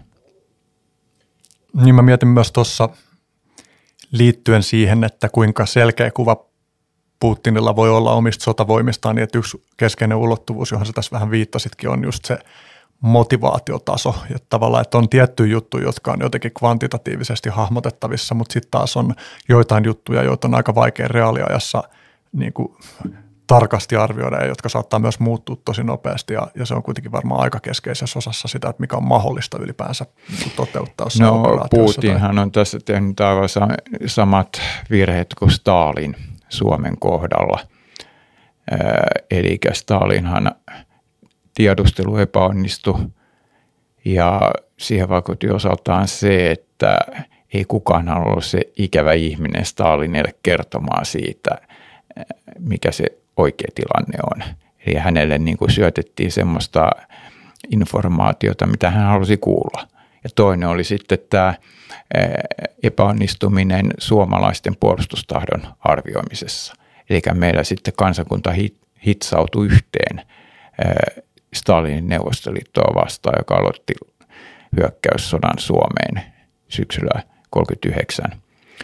Ja nyt jos ajatellaan Putinia hän epäonnistui siinä tiedustelussaan. Siellä on varmasti paljon korruptiota ollut, paljon haluttu niin kuin syöttää diktaattorille tietoja, jotka ovat hänen, hänelle mieluisia. Ja sitten taas toisaalta, jos ajatellaan tätä mielialapuolta, niin kyllähän hän siis täydellisesti väärin ennakoi ukrainalaisten puolustustahdon ja myös sitten sen, että millä tavalla niin kuin länsi reagoi tässä tilanteessa. Eli tässä niin kuin nämä historian analogiat on kyllä hyvin nähtävissä. Toi on todella mielenkiintoista, että miten mä en ainakaan elinaikana, niin mä oon 84 syntynyt, niin mulla ei ollut tavallaan mihinkään, varmaan aika moni jakaa nyt mun ikäluokasta, että ei ollut mihinkään sotaan millään tavalla vastaavaa suhdetta kuin tähän, vaikka tämäkin on etäistä, mutta kuitenkin, että no esimerkiksi, että yksi ystävä on Ukrainasta, hänen sukusaa Hersonin alueelta kotosia silleen, että totakin kautta tulee lähelle, mutta myös sen niin kuin median, median ja kaiken kautta. Ja, ja, niin kuin, ja se on kiinnostavaa myös havainnoida sitä, että kun lukee aihepiiriä koskevia uutisia, kannanottoja, niin että miten se oma emotionaalinen suhde on erilainen riippuen siitä, että mitä kyseisessä kannanotossa sanotaan. Et, ja sehän on just tämän tavallaan totuudenmukaisen kuvan muodostamisen näkökulmasta hankalaa, että kun sitä niin mieluusti uskoisi sellaisia tarinoita, Joo. jotka kaikista eniten vahvistaa sitä, mitä toivoisi tapahtuvan. Tämä on minusta itse asiassa yksi niin kuin tärkeä piirre tässä. Et pidän kyllä niin kuin Ukrainan sotaa vallankumouksellisena, siis näitä vallankumouksia – sodan käynnissä, niin niitähän tutkijat ovat paljon niin kuin rajanneet ja niistä on ollut paljon kiistelyitä. Puhutaan tämmöisestä käsitteestä kuin Revolution in Military Affairs. Ja minusta tässä on niin kuin paljon elementtejä silleen nimenomaan tämä, se, että jos ajatellaan ennen tietoa sodista tuli vähän, se oli niukkaa, nythän sitä tulee joka puolelta. Eli tämä sodan sumu on nyt todella sakeeta, koska sitä tietoa tulee virallisilta lähteiltä, epävirallisilta lähteiltä, yksittäisten ihmisten kännyköistä ja siitä muodostuu semmoinen puuro, josta on vaikea sitten hahmottaa, mikä on niin kuin totta ja tarua. Ja sitten tämä sensitiivisyys näkyy hyvin voimakkaasti tässä, että niin kuin viittasin siihen, että puhuttiin Putinin terveydentilasta. Nyt puhutaan käänteen tekevästä vastahyökkäyksestä, vaikka ei tiedetä, onko se käänteen tekevä. Niin ihminen pyrkii tietysti hakemaan aina mielessään semmoisia toivottuja ratkaisuja ja peilaa sitä todellisuutta sitä kautta. Mutta tässä niin kuin, kyllä niin kuin, kaipaisi semmoista tietynlaista niin kuin toleranssia ja kovapäisyyttä, että nähtäisiin asiat niin kuin asioina, eikä tuota sitä tunnepuolta hirveästi siihen esiin, koska se johtaa sitten tämmöisiin väärin tulkintoihin ja tämmöisiin niin kuin ylitsevuotaviin niin kuin ajatusrakennelmiin, että kaikki niin kuin päättyy hyvin. Että jos sota olisi somessa käyty, niin silloin Venäjä olisi jo hävinnyt ajat sitten, mutta kun sitä käydään nyt kuitenkin rintamilla, että kyllähän Seleski on, on niin kuin vienyt Putinia tässä niin kuin 6-0. Hän osaa tämän, tämän esiintymistaidon ja osaa sitten käyttää näitä täköjä ja kanavia hyvin taitavasti, kun Venäjä näyttäytyy tässä tämmöisenä vähän niin kuin arkkaisena yhteisönä, missä on vanhat yrmeät äijät ja, ja sitten pantotaan tietoa, kun taas Selenski on näyttelijä ottaa yleisönsä. Et itse asiassa vähän samantyyppinen asetelma tota, löytyy kyllä monestakin his, historian paikasta. Suomen suhteen tulee lähinnä mieleen se, että jos puhutaan niin tämmöistä mediasuhteesta, niin kun kirjoitin viimeisen kirjan niin Kurt Martti Walleniuksesta, joka on Suomen haukutuin kenraali ja muistetaan lähinnä Mäntsälän kapinasta ja syytettynä Stolperin kyydityksestä ja Mannerheimin erottamana talvisodan lopussa, niin talvisodan aikana niin päämajahan edusti tämmöistä vanhaa tai yrmeitä linjaa. Siis eh, Mannerheim ei ollut mikään mediakäyttäjä ollenkaan. Hän piti lehtimiehiä niin kuin, eh, he, tavallaan semmoisina eh, valheiden levittäjinä tai sillä tavalla, että kuitenkin että on parempi, että ei anneta tietoa paljon mitään, että sitten seuraa aina jotain hankaluuksia. Kun Vallenius, joka oli talvisodassa pohjoisessa komentaja hyvin suosittu, hän oli kirjoittaja, kynäilijä, ollut sotareporterina, lehtimiehenä, niin hän otti siellä vastaan sitten eh, länsimaisia toimittajia, jotka oli tullut talvisotaa seuraamaan. Täällähän oli esimerkiksi Ernst Hemingwayn vaimo Carol Horn Helsingissä. Ja siellä sitten kämpissä, kun ei oikein mitään niin kuin tapahtunut, niin sitten tuli tietoa, että siellä pohjoisessa on semmoinen pieni koppalakkinen kaveri, joka tota, pitää omia tiedotustilaisuuksia ja ne on niin kuin värikkäitä. Niin nä, sieltä sitten koolhousut jalassa ja vaikka mitä, kun ymmärretty lapiolosuhteita, niin mentiin sinne pohjoiseen ja vallennus osa sitä mediahallinnan. Hän oli jopa Life-lehdessä – Eli hän oli oikeastaan niin kuin siinä eh, talvisodan keskivaiheessa Suomen tunnetuin kenraali maailmalla, joka tietysti jahatti paljon mustasukkaisuutta päämajassa.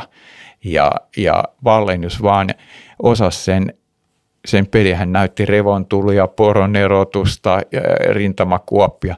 Ei hän todellisuudessa tiedä sen pelin hengen. Ei hän näyttänyt mitään salaisia tietoja, vaikka näin niin kuin päämäärä epäiltiin, vaan hän piti tätä teatteria ja näytöstä ja siitä tuli paljon niin kuin Suomi myönteistä mielialaa maailmalla ja, ja lehdet kirjoitteli ja niin poispäin. Et tässä oli niin kuin samantyyppinen tavallaan, että oli, oli tämmöinen niin kuin uusi mediaa hyödyntävä kasvo ja sitten oli tavallaan vanha aristokraattinen aika, joka ei osan hyödyntää tätä niin kuin mediapeliä tai voidaan siihenkin alkaa puhua informaatiosodan käynnistä, koska eihän Stalin olisi talvisodan hyökkäystään keskeyttänyt, eli olisi ollut pelko siitä, että länsi tulee Suomea auttamaan. Ehkä keskeinen ero Zelenskin ja Valleniuksen välillä tietysti oli se, että – että Zelenski on jotenkin universaalimmin niin kuin rakastettu niiden toi, niin kuin toimesta, joiden puolella hän taistelee. Että Valleniuksen tapauksessa niin kuin se oli paljon ristiriitaisempaa Suomessa. Niin, no joo, siis kun tämmöisiä niin kuin analogioita haetaan, niin tässä lähinnä – ajattelen niin kuin asetelmallisesti sitä, että tietysti sitten jos luetaan kuin piru raamattua, niin kaikki tapahtumat on ainutkertaisia, mitään ei voi verrata mihinkään. Aina voidaan sitten et, tota, vedota johonkin lillukan varsiin ja muihin, joka, että nyt toi ei ole sama, että taistelukenttä on muuttunut niin – tämä on, tämä, tämä on ihan niin kuin pitää paikkansa, mutta minusta niin kuin on hedelmällistä, kun historian tutkija on ja siinä kuitenkin pitää olla sanomaa, niin tehdä tämmöisiä rinnaistuksia ja ottaa se niin kuin siltä kannalta, että pitää niin kuin aisat maassa, että nämä on niin kuin hedelmällisiä, mutta kaikki ei tietenkään ole yksi yhteen ja pidä paikkaansa. Et esimerkiksi nyt jos puhutaan Vietnamin sodasta tai Ukrainan sodasta, toinen on ensimmäinen TV-sota, toinen on minusta ensimmäinen suuren mittakaavan somesota, niin tässä on samantyyppisiä elementtejä ajatellen sitä niin kuin, informaation hallintaa, mutta eihän ne yksi yhteen mene. Jep. Tota, ehkä niin kuin Ukrainan, Ukrainan suhteen, niin nyt kun taltioidaan tätä, niin on 15. syyskuuta 2022, niin sä oot puhunut siitä, että, mm, että vaikka on niin kuin kiinnostavaa tavallaan katsoa tätä tilannetta, prosessia niin kuin päiväkohtaisellakin tasolla, niin paljon kiinnostavampaa on ajatella niitä suuria linjoja. Niin missä sun mielestä nyt juuri tällä hetkellä mennään suurten linjojen suhteen? Miten sä kuvailisit tätä tämänhetkistä sotatilannetta? No oleellista on se, että Ukraina on temannut aloitteen. Ja silloin kun se on temannut, pystynyt tempaamaan se aloitteen venäläisiltä, niin silloin aina toinen joutuu reagoimaan – ja silloin aina on tavallaan askeleen jäljessä. Ja tässä suhteessa niin eh, Ukraina on onnistunut, onnistunut myös vakuuttamaan eh, lännen ja Yhdysvallat siitä, että se pystyy voittamaan. Se pystyy niin kuin saavuttamaan tuloksia. Aivan niin kuin Suomen talvisodassa Tolvajärven voitot ja muut, jotka uutisoitiin maailmalla. Me usko siihen, että Suomi voikin selvitä tulee. Ja Ukraina joutuu tätä uskoa lunastamaan koko ajan. Ja tässä nyt on ollut jonkun verran hiljasta ennen tätä. Ja nyt jos sitten ajatellaan, että tämä vastahyökkäys lähti liikkeelle ja siinä sitten pystyttiin myös harhauttamaan vihollista, niin kyllähän se sotataidollisesti on todella niin kuin, suuri saavutus. Mutta se, että mitä tästä jatkuu, niin tulee talvi vastaan, niin tässä alkaa aika monet muutkin asiat vaikuttaa, koska talvella ei mitään suuria sotaliikkeitä tehdä. Ja sitten toisaalta minusta tämä tämmöinen tietyllä tavalla niin kuin kuluttaminen astuu uudelleen esiin, koska lännessä pohditaan näitä energiaratkaisuja ja toisaalta sitten Venäjällä pohditaan sitten sitä, että millä tavalla tässä pystyttäisiin niin kuin tehokkaasti sodan kulkua muuttamaan. Mutta eh, tässä pelataan, niin kuin tiedetään, että Venäjällä on pulaa komponenteista, niitä joukkoja ei tahdota saada siirrettyä, on materiaalipulaa ja se on aika välitöntä, jos ajatellaan, että eh, tässä Iranin ja Pohjois-Korean kanssa jo niin kuin veljellään siinä suhteessa, että saataisiin aseita – välittömään käyttöön, niin se, on, se muodostuu siellä heillä problematiikaksi, mutta tämä lännen rikkonaisuus niin talvella minusta niin kuin talven yli kun mennään, niin silloin on aika paljon viisampia, mikä on, mitä tapahtuu. Ja nimenomaan se, että pysyykö länsi yhte, yhtenäisenä, kestääkö Ukraina, koska on huomioitava se, että sehän käy sotaa koko ajan omalla maaperällään. Kyllä kyllä, kyllä niin kuin ukrainalaisetkin väsyvät ja kuluvat. Eli tämmöiset suuret vastahyökkäykset, niin ne vaatii paljon valmistelua, paljon resursseja, paljon niin kuin voimavaroja. Ei niitä niin kuin jatkuvasti tehdä. Ja juurikin sitten se, että pystytäänkö nämä alueet talven aikana sitten pitämään hallussa. Sä viittasit myös aiemmin tuossa tämän sodan vallankumouksellisuuteen. Me puhuttiin tuossa alustavassa keskustelussa ennen taltiointia siitä niistä niin kuin eri tavallaan vallankumouksellisuuden aspekteista, niin haluaisitko eritellä vähän niitä tässä? No tietysti tämä hyperkyber-ulottuvuus on, on se, joka on myös uutta. Tietysti nyt vasta-argumentti monella on, että onhan sitä niin kuin käytetty jo tässä toistakymmentä vuotta ja, ja myös somekin on olemassa, mutta tämä on ensimmäinen semmoinen suuren mittakaavan sota, missä näitä käytetään niin kuin suuressa mittakaavassa paikassa, joka on kuitenkin keskiössä sillä tavoin, että, että tämä Ukrainan sota kuitenkin on aivan toista kuin pienemmät sodat, joita tässä nyt on käyty maailmalla. Ja siinä tämä niin kuin moderni teknologia on tullut hyvin voimakkaasti esiin, mutta myös sitten tämä perinteinen sodankäynti, tämmöinen konventionaalinen sodankäynti perinteisin asein. Että on sinänsä niin kuin jännä asetelma, mutta kyllähän niin kuin tässä mm, näissä palvelunesto, hyökkäys ja vastaavissa iskuissa, niin siinähän käytetään nyt oikein niin kuin raskaamman kaupalla näitä tota, niin kuin tätä puolta hyväksi. Tosin nyt jos ajatellaan sitten, että sodan pauhu on tullut tässä esiin, niin ne on jäänyt jonkun verran taustalle, mutta näissähän on tyypillistä se, että se mitä niin kuin tapahtuu, niin se ei välttämättä niin kuin näy suurelle yleisölle.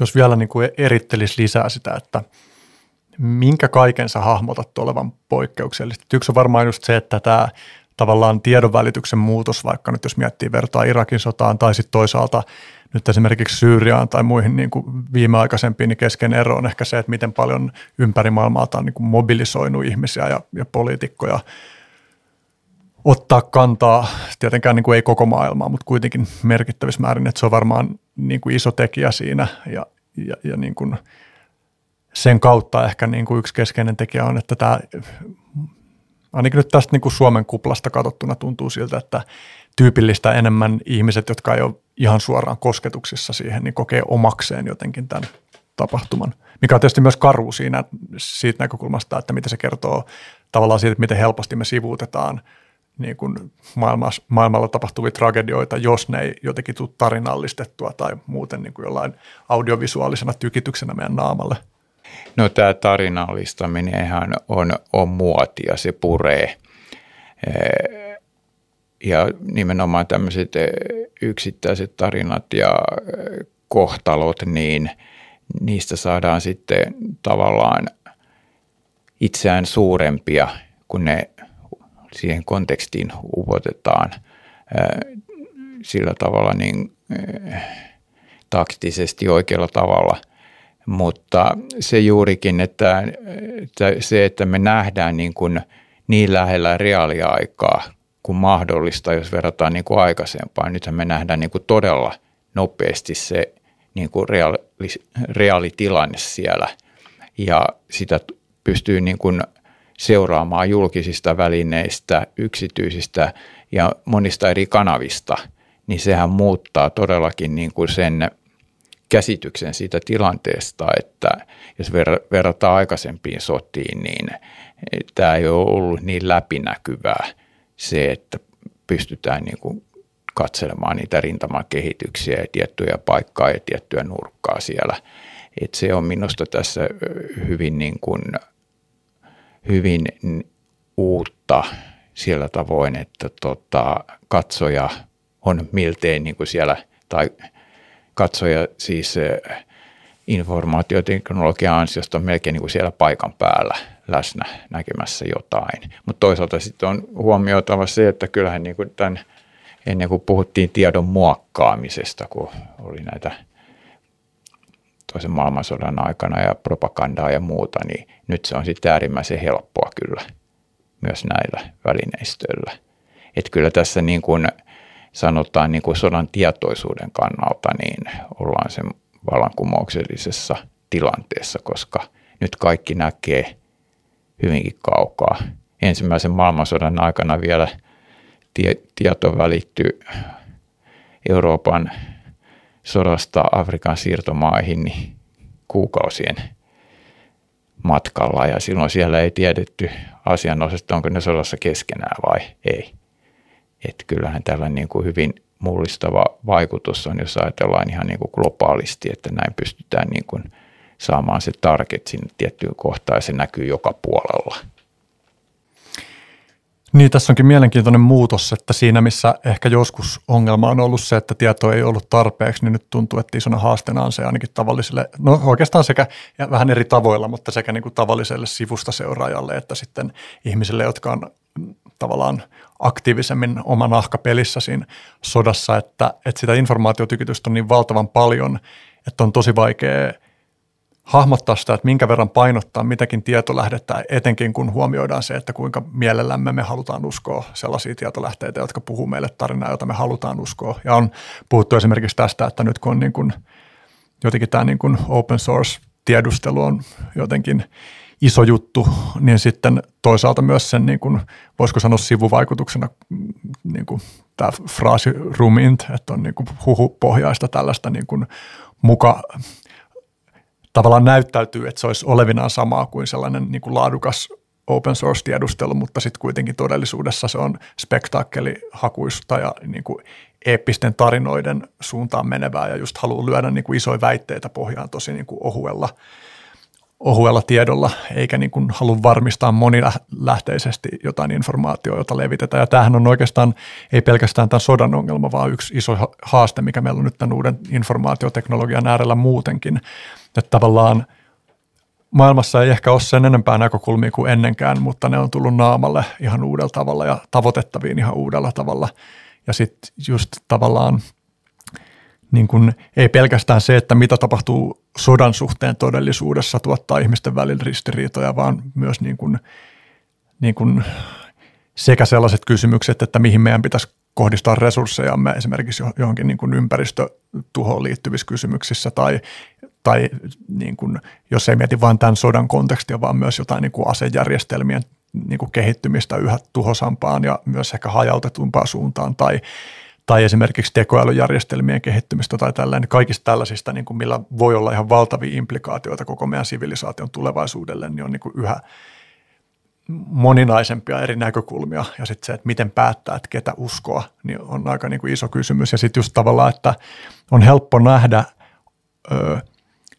ulkoryhmän toteuttamaa propagandaa, tai että se on helpompi tunnistaa kuin se propaganda, jolle itse altistuu siinä informaatiotodellisuudessa, joka, jonka kokee tavallaan enemmän omakseen. Että meidän on helppo nähdä venäläistä propagandaa, mutta meidän on vaikeampi nähdä niin kuin sitä meidän ikään kuin omaa propagandaa. Niin, kyllähän niin kuin valitettavasti, niin jos ajatellaan tätä informaatioteknologian vallankumousta tässä käänteen te- tekevää kehitystä, niin kyllä minusta siis, jos verrataan muutama vuosikymmenen taaksepäin, niin kyllä, kyllä niin kuin se faktojen tarkistaminen ja se tiedon luotettavuus oli jossain suhteessa parempaa, koska nyt tässä, jos puhutaan sosiaalista mediasta ja muusta politiikasta, sodan uutisoinnista, niin kyllä siinä niin kuin se tarkoituksenhakuisuus on korostunut ja käytetään niitä tiettyjä täkyjä, jotta saadaan se oma sanoma perille. Ja esimerkiksi se ensitulo vaikuttaa hyvin paljon. Joku tietty uutinen, joka osoittautuu myöhemmin virheelliseksi, niin se, että kun se pamautetaan oikeista kanavista oikeaan aikaan ulos, kaikki omaksuu sen ja sitten kun sitä yritetään korjailla jossain jälkikäteen, niin niitä korjauksia nyt harva lukee. Ihmiset niin ottaa ne paljon niin kuin suoremmin vastaan kuin se, että alettaisiin nyt katselemaan sitten, että hetkinen, että eri lähteistä sitä vertailemaan. Että tämmöinen niin kuin tietotulva hektisyys vaikuttaa siihen, koska koko ajan tulee paljon uutta, niin silloin se on ihan inhimillistä, ettei kaikkea niin jaksa tarkistaa. Vaikka varsinkin nyt näiden tiettyjen uutisten kohdalla, tietysti kun itse on niin ammattitutkija niin tota, ja lähdekritiikkiä ja lähteitä kerää, niin se on sillä tavalla luontaista, mutta sanotaan näissä tämmöisissä suurissa väittämissä, niin kyllä kannattaisi niin kuin, hyvin tarkkaan käydä läpi sitten, että jos uutinen tuntuu liian hyvältä tai liian huonolta, niin käydä sitten niitä eri lähteitä läpi. Ja kyllähän se niin kuin nykykonstein on suhteellisen helppoa, hyvin vaivatonta verraton, verrattuna siihen, että aikaisemmin piti käydä lehtiä lukemassa tai kirjastossa selailemassa, että et, tota, et siinä suhteessa niin voi sanoa, että jos ihminen on luontaisesti laiska, niin, niin kyllä nämä hyvin puree.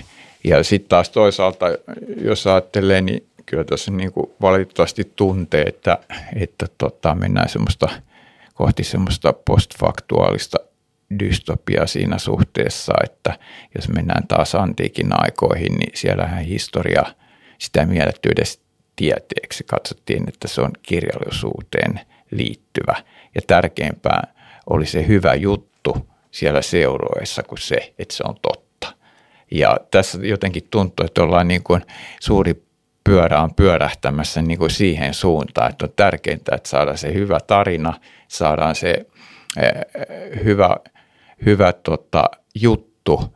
Ja sitten näiden niin kuin tietojen tarkistaminen, niin se sitten, että ollaan vähän niin kuin soronoa, että ei se nyt niin tarkkaa ole. Ja siellä sitten tulee tappiolukuihin nolla lisää tai jotain muuta, että, et, tai sitten korostetaan jotain asiaa niin kuin kokonaisuuden kannalta aivan niin kuin mielettömästi, vaikka niin kuin tutkimuksessa niin hyvä tutkimus kattaa kaikki relevantit lähteet, niin tässä sitten nostetaan jonkun tietyn lähteen perusteella joku suuri sensatorinen uutinen ja juttu ja sitten tavallaan jätetään ne, jotka ei palvele tätä tarinaa, niin kokonaan huomiotta. No, tässä on mielenkiintoisia resonanssipintoja kyllä just sen välillä, että mm, minkälaisella perinpohjaisuudella oot koostanut sun ymmärrystä niistä historian alueista, joita sä oot tutkinut, ja sitten, että minkälaista lähestymistapaa tarvitaan, jotta pystyisi muodostamaan jotenkin – kokonaisvaltainen kuva oikea sana, mutta niin kuin sanotaan totuudenmukaisempaa kuvaa jostain niin kuin nopeasti muuttuvista tilanteista. Ja sitten mm, jotenkin sen äärellä mä mietin sitä, että kun just toi kysymys tavallaan siitä, että miten vaikea on tunnistaa propagandaa, joka tulee tavallaan niistä lähteistä, joihin itse suhtautuu enemmän suopeasti, niin että paljonhan on semmoista niin kuin – tavallaan, että internet on tuonut mukanaan paljon suuremman niin kuin ainakin jonkinasteisen mediakriittisyyden ja sitten on paljon ihmisiä, jotka jotenkin on menettänyt luottamuksensa johonkin, jota, jota he kutsuu valtamediaksi. Sitten ihmiset sanoo, että, että, niin kuin, että pitää ajatella itse, mutta sitten helposti se ajatella itse käytännössä saattaa vaikka tarkoittaa vain just nimenomaan sitä, että on menettänyt uskonsa siihen johonkin tiettyyn mediablokkiin, mutta – siitä ei automaattisesti seuraa, että ihminen olisi lähdekriittinen. Ja sitten tavallaan sit kun kuulee välillä sanottavan jonkun semmoisen fraasin, että valtamedia ei kerro tästä asiasta koko totuutta tai jotain, niin että eihän mikään media kerro mistään asiasta koko totuutta ja, ja, ja se ei olisi edes mahdollista, koska todellisuus on moninäkökulmainen. Ja sitten tavallaan, että musta tuntuu, että sekin on vähän semmoinen niin kuin vaan psykologisesti helppo turvapaikka – niin kuin päätyä ajattelemaan, että nyt kun mä oon lakannut uskomasta tähän johonkin valtamediasuuren storyin, niin nyt mä olisin jotenkin totuudessa, kun oikeasti niin kuin todellisuus vaan on aika hähmäinen ja ristiriitainen ja ei purkaudu mihinkään yhteen selitykseen, mikä mun mielestä on just yksi semmoinen asia, joka tulee ilmi, kun lukee, lukee sun kirjoja, että sähän et anna mitään niin kuin kauhean lopullista johtopäätöstä siitä, että mitä tästä kaikesta pitäisi tulkita, vaan että sä saatat jättää aika paljon – niin kuin langanpäitä sillä tavalla ilmaan, että, että ne myös mahdollistaa niin kuin eteenpäin tulkintaa. No niin, siinä on tietysti historiaa tulkinnaista tiedettä ja minunkin tulkinta on, on yksi niistä, että semmoista absoluuttista totta totuutta ei ole, mutta kyllähän jos ajatellaan, niin kyllähän niin kuin se tutkijan etiikka ja moraali täytyy niin kuin – vaatia sitä, että katsotaan niin kuin monisyisesti asioita monelta eri kantilta. Et sanotaan viime aikoina, niin kyllä on paljon niin kuin historiankin saralla tämmöisiä sensatorisia tutkimuksia jossa ei välttämättä ole käytetty arkistolähteitäkään. Varsinkin covidin aikana oli paljon tämmöisiä, tämmöisiä tota, kirjoja, joissa oli selkeästi luettu 20 kirja-aiheesta ja kirjoitettu se 21. sitten siitä samasta aiheesta, mikä ei niin kuin tiedettä juurikaan kehitä. Mutta kyllä nyt niin kuin tämä paine, markkinapaine, esilläolon paine ja kaikki muuta on johtanut siihen, että näitä kirjoja tuotetaan hyvin nopeasti ja silloin siinä niin kuin rapatissa aina roiskuu. Et siinä suhteessa niin kyllä täytyy sanoa, että on jossain määrin niin kuin pettynyt tähän nykytilanteeseen. Et, se on tietysti se, että itse nyt tämä tutkimisen intohimo aika paljon vaikuttaa ja haluaa niin kuin jättää mieluummin jotain kestävää jälkeensä, kuin sitten kirjoittaa jotain, jotain niin kuin hepposta tekstiä, että se ei sovi kestävyysurheilijan luonteelle ollenkaan, että, tota, että tämän linjan itse olen valinnut. Hmm. Niin, mitä tulee tähän omaan tulkitsemiseen, niin vertaan taas niin kuin nykyaikaan, niin monesti tehdään niukkoja lähteiden perusteella poimimalla niitä lähteitä, semmoinen tietynlainen hyvä story ja saadaan niin kuin raflaava tulkinta.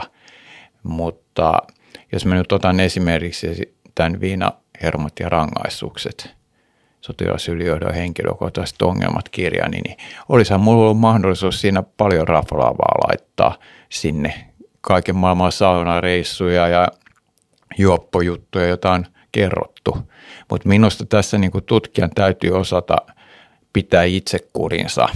Eli on sitten kyseessä kenraali öö, tai alempi komentaja – tai vaikkapa ylipäällikkö, niin täytyy niin kuin tehdä oikeutta sille historialliselle henkilölle sitä kautta, että sinne ei kirjoiteta mitään semmoista, jota ei pysty niin kuin todentamaan riittävän kattavasti.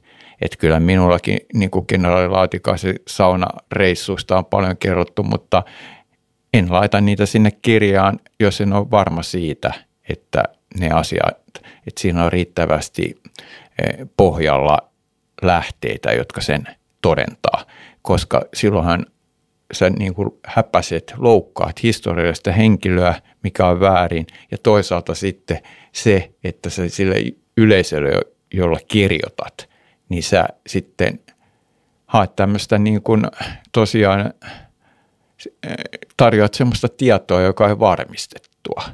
Ja se on myös niin kuin historian tutkijan pystyttävä hallitsemaan tämä, että vedetään ne aisat maahan, että silloin kun tulkinta loppuu, niin silloin se teksti loppuu. Et kyllä minullakin tuolla arkistossa näitä tarinoita on paljon, mutta jo, jo, jos tota, ne eivät, niihin ei ole riittävää, ri, riittävää pohjaa lähdekriittisyys eh, osoittaa, että tämä ei välttämättä ole totta, niin silloin mä oon jättänyt ne kirjoittamatta sieltä kirjasta vaikka myyntiluvut olisi varmaan ollut näillä tarinoilla niin paremmat. Muutama kysymys vielä liittyen tähän Ukrainan tilanteeseen. Ensinnäkin haluaisitko kommentoida hieman tota, niin kuin energia-ase- ja nälkäase-aspektia?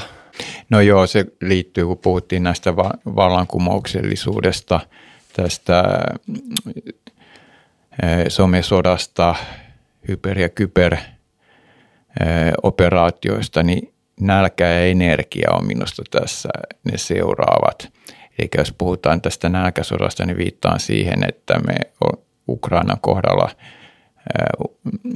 jos ajatellaan sotaa, niin se on hyvin ollut tämmöinen, sitä on tarkasteltu Eurooppa-keskeisesti. Eli jos ajatellaan nyt esimerkiksi YKssa tehtyjä ratkaisuja ja Putinin tuomitsemista, niin kyllähän maailmalla on suuri määrä maita, jotka ei sitä tehnyt. 40 taisi olla. Ja nämä ovat pitkälti niitä valtioita, joilla on etäisyyttä enemmän Afrikassa, Etelä-Amerikassa.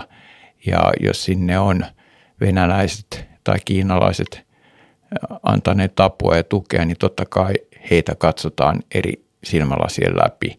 Ei silloin niin kuin mietitä sitä niin kuin länsimaisen demokratian selviytymistä, vaan sitä, että kuka on se käsi, joka ruokkii. Ja tämä on niin kuin taas sitä arjen todellisuutta siellä.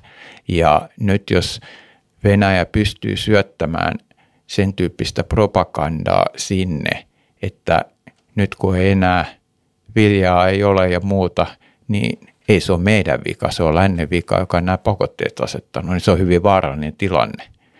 Ja mikä tulee tähän energiaan, niin tämähän on myös, se on nimenomaan niin kuin Euroopan sisällä vaikuttava tekijä nyt tällä hetkellä. Ja tässä nyt sitten kun puhutaan aikanaan tästä niin kuin ylikansallisuudesta ja siihen oli paljon niin kuin utopististakin ajattelua – vähän sama kuin globalisaatiossa, niin kyllä tässä valitettavasti tulee se tilanne eteen, että Euroopan unionissa ja Euroopan alueella on erilaisia valtioita, kansallisvaltioita, jotka on tehnyt erilaisia ratkaisuja, niillä on erilaiset järjestelmät, taloudelliset menettelytavat, niin nyt sitten kun joudutaan näitä yhdenmukaistamaan ja jollain tavalla tätä taakkaa jakamaan, niin kyllä siinä kansallinen itsekkyyskin astuu esiin, mutta toisaalta sitten jos ajatellaan ylikansallisuutta, niin siinä on hyvin paljon sitten semmoista, joka esimerkiksi Suomen kannalta niin tuntuu niin kuin vieraalta, koska meillä olosuhteet on aivan erilaiset kuin Etelä-Euroopassa. Ja näiden sovittaminen on hankalaa ja sen kyllä Puhtin tietää. Miten sä ajattelet tuota Zaporitsan tilannetta, kun siellä on nyt Venäjä pitänyt hallussaan tätä ydinvoimalaa ja käyttää sitä vähän niin kuin tällaisena likaisena aseena. Joo, likainen pommi. Siis tämähän on kanssa niin kuin vallankumouksellinen tilanne, jos ajatellaan niin kuin sotahistoriaa aikaisemmin. Nythän ollaan ainutlaatuisessa tilanteessa, että siellä on ydinvoimala, joka on eh, käytännössä niin kuin keskellä sotatannerta. Siellä on ukrainalaisia työntekijöitä, jotka ovat niin kuin venäläisten panttivankeja ja sitten tässä koko ajan niin vekslataan, että eh, kuinka paljon virtaa tulee ja ei tule ja mikä on niin kuin se tulevaisuus. Että kyllähän tätä ainakin kovana peukaloruuvina voidaan käyttää, mutta se on tietysti, jos ajatellaan tätä Venäjän sotaretoriikkaa, että jos uhkaillaan, uhkaillaan esimerkiksi täällä ydinvoimalla, ydinaseella ja niin poispäin, niin kyllähän se inflaatio on sitä aikaa myöten kärsii. Ja, ja tota, tässä on nyt sitten mielenkiintoista nähdä se, että kuinka epätoivoinen johtaja, että minkälaisiin ratkaisuihin hän menee. Mutta kyllä tietysti jos puhutaan niin kuin ydinaseesta, sen käytöstä, niin kyllähän Venäjä siinä niin paljon häviää, että se tuntuu äärimmäisen epätodennäköiseltä. Mutta tietysti sitten ydinvoimalan kohdalla on se, se ikävä puoli, että siellä, siellähän voi tapahtua – näitä vahinkoja ja sitten syytetään, syytetään sitten ukrainalaisia, että he ovat aiheuttaneet tämän ja niin poispäin ja saadaan niin kuin katastrofi aikaiseksi, joka on paljon suurempi kyllä kuin Tsernobylin kohdalla, jos sitä niin kuin raskaasti käytetään. Niin toi on kyllä ihan kiinnostavaa, että jos, jos esimerkiksi Ukraina tulee tavalla tai toisella saamaan sen uudelleen hallintaansa, niin tulee olemaan todella mielenkiintoista nähdä, että miten se tapahtuu ihan konkreettisesti. Niin, tässä on nyt se ongelma just se, että mikä on pysyvää. Mm. Siis tantereet liikkuu koko ajan, mikä on Ukrainan resurssit, millä tavalla se on länsituen varassa. Ja tietysti tämä länsiteknologia on osoittautunut ylivoimaiseksi, jos ajatellaan näitä iskuja Krimille, täsmäiskuja, joita on tehty. Ja myöskin sitten no lennokit eivät ratkaise sotaa, mutta on osa sitä järjestelmää ja, ja äh, muihin yhdistettynä osoittanut hyvin tehokkaaksi, niin näillä Ukraina on pärjännyt, mutta sitten siellä vastapuolessa puhutaan tämmöisestä niin kuin perinteisestä sodankäynnistä, konventionaalisesta sodankäynnistä, niin kyllähän siis Venäjällä sitä resurssia on tosiaan, että silloin nämä lukumäärät astuu vaikuttamaan sodan pitkittyessä mutta nopeata ulospääsyä tässä tilanteessa en, en niin kuin näe. Eli kyllä tämä varmasti jatkuu joko tämmöisenä koteloituneena tai jossain eh, semmoisessa muodossa, että välillä on eh, kovat pauhut ja välillä on sitten vähän hiljaisempaa, koska kyllä se on niin vaikea nähdä siis millä tavalla tästä niin kuin ulospääsyä nyt tällä hetkellä diplomaattisesti pystyttäisiin tekemään, koska sehän on nähty jo, että Venäjän ja Putinin sana ei voi luottaa. Siellä niin kuin käännetään takkia, muutellaan päivän sisällä moneen kertaan näitä ikään kuin diplomaattisen kanavan hyödyntämismahdollisuuksia tai tulkitaan sitä totuutta aivan niin kuin vääristellään sitä ja niin poispäin, niin tämmöisen pelikumppanin kanssa on aika hankala neuvotella, jos ajatellaan sitten lännen näkökulmasta, missä on totuttu tämmöiseen niin kuin diplomaattiseen tiehen ja, ja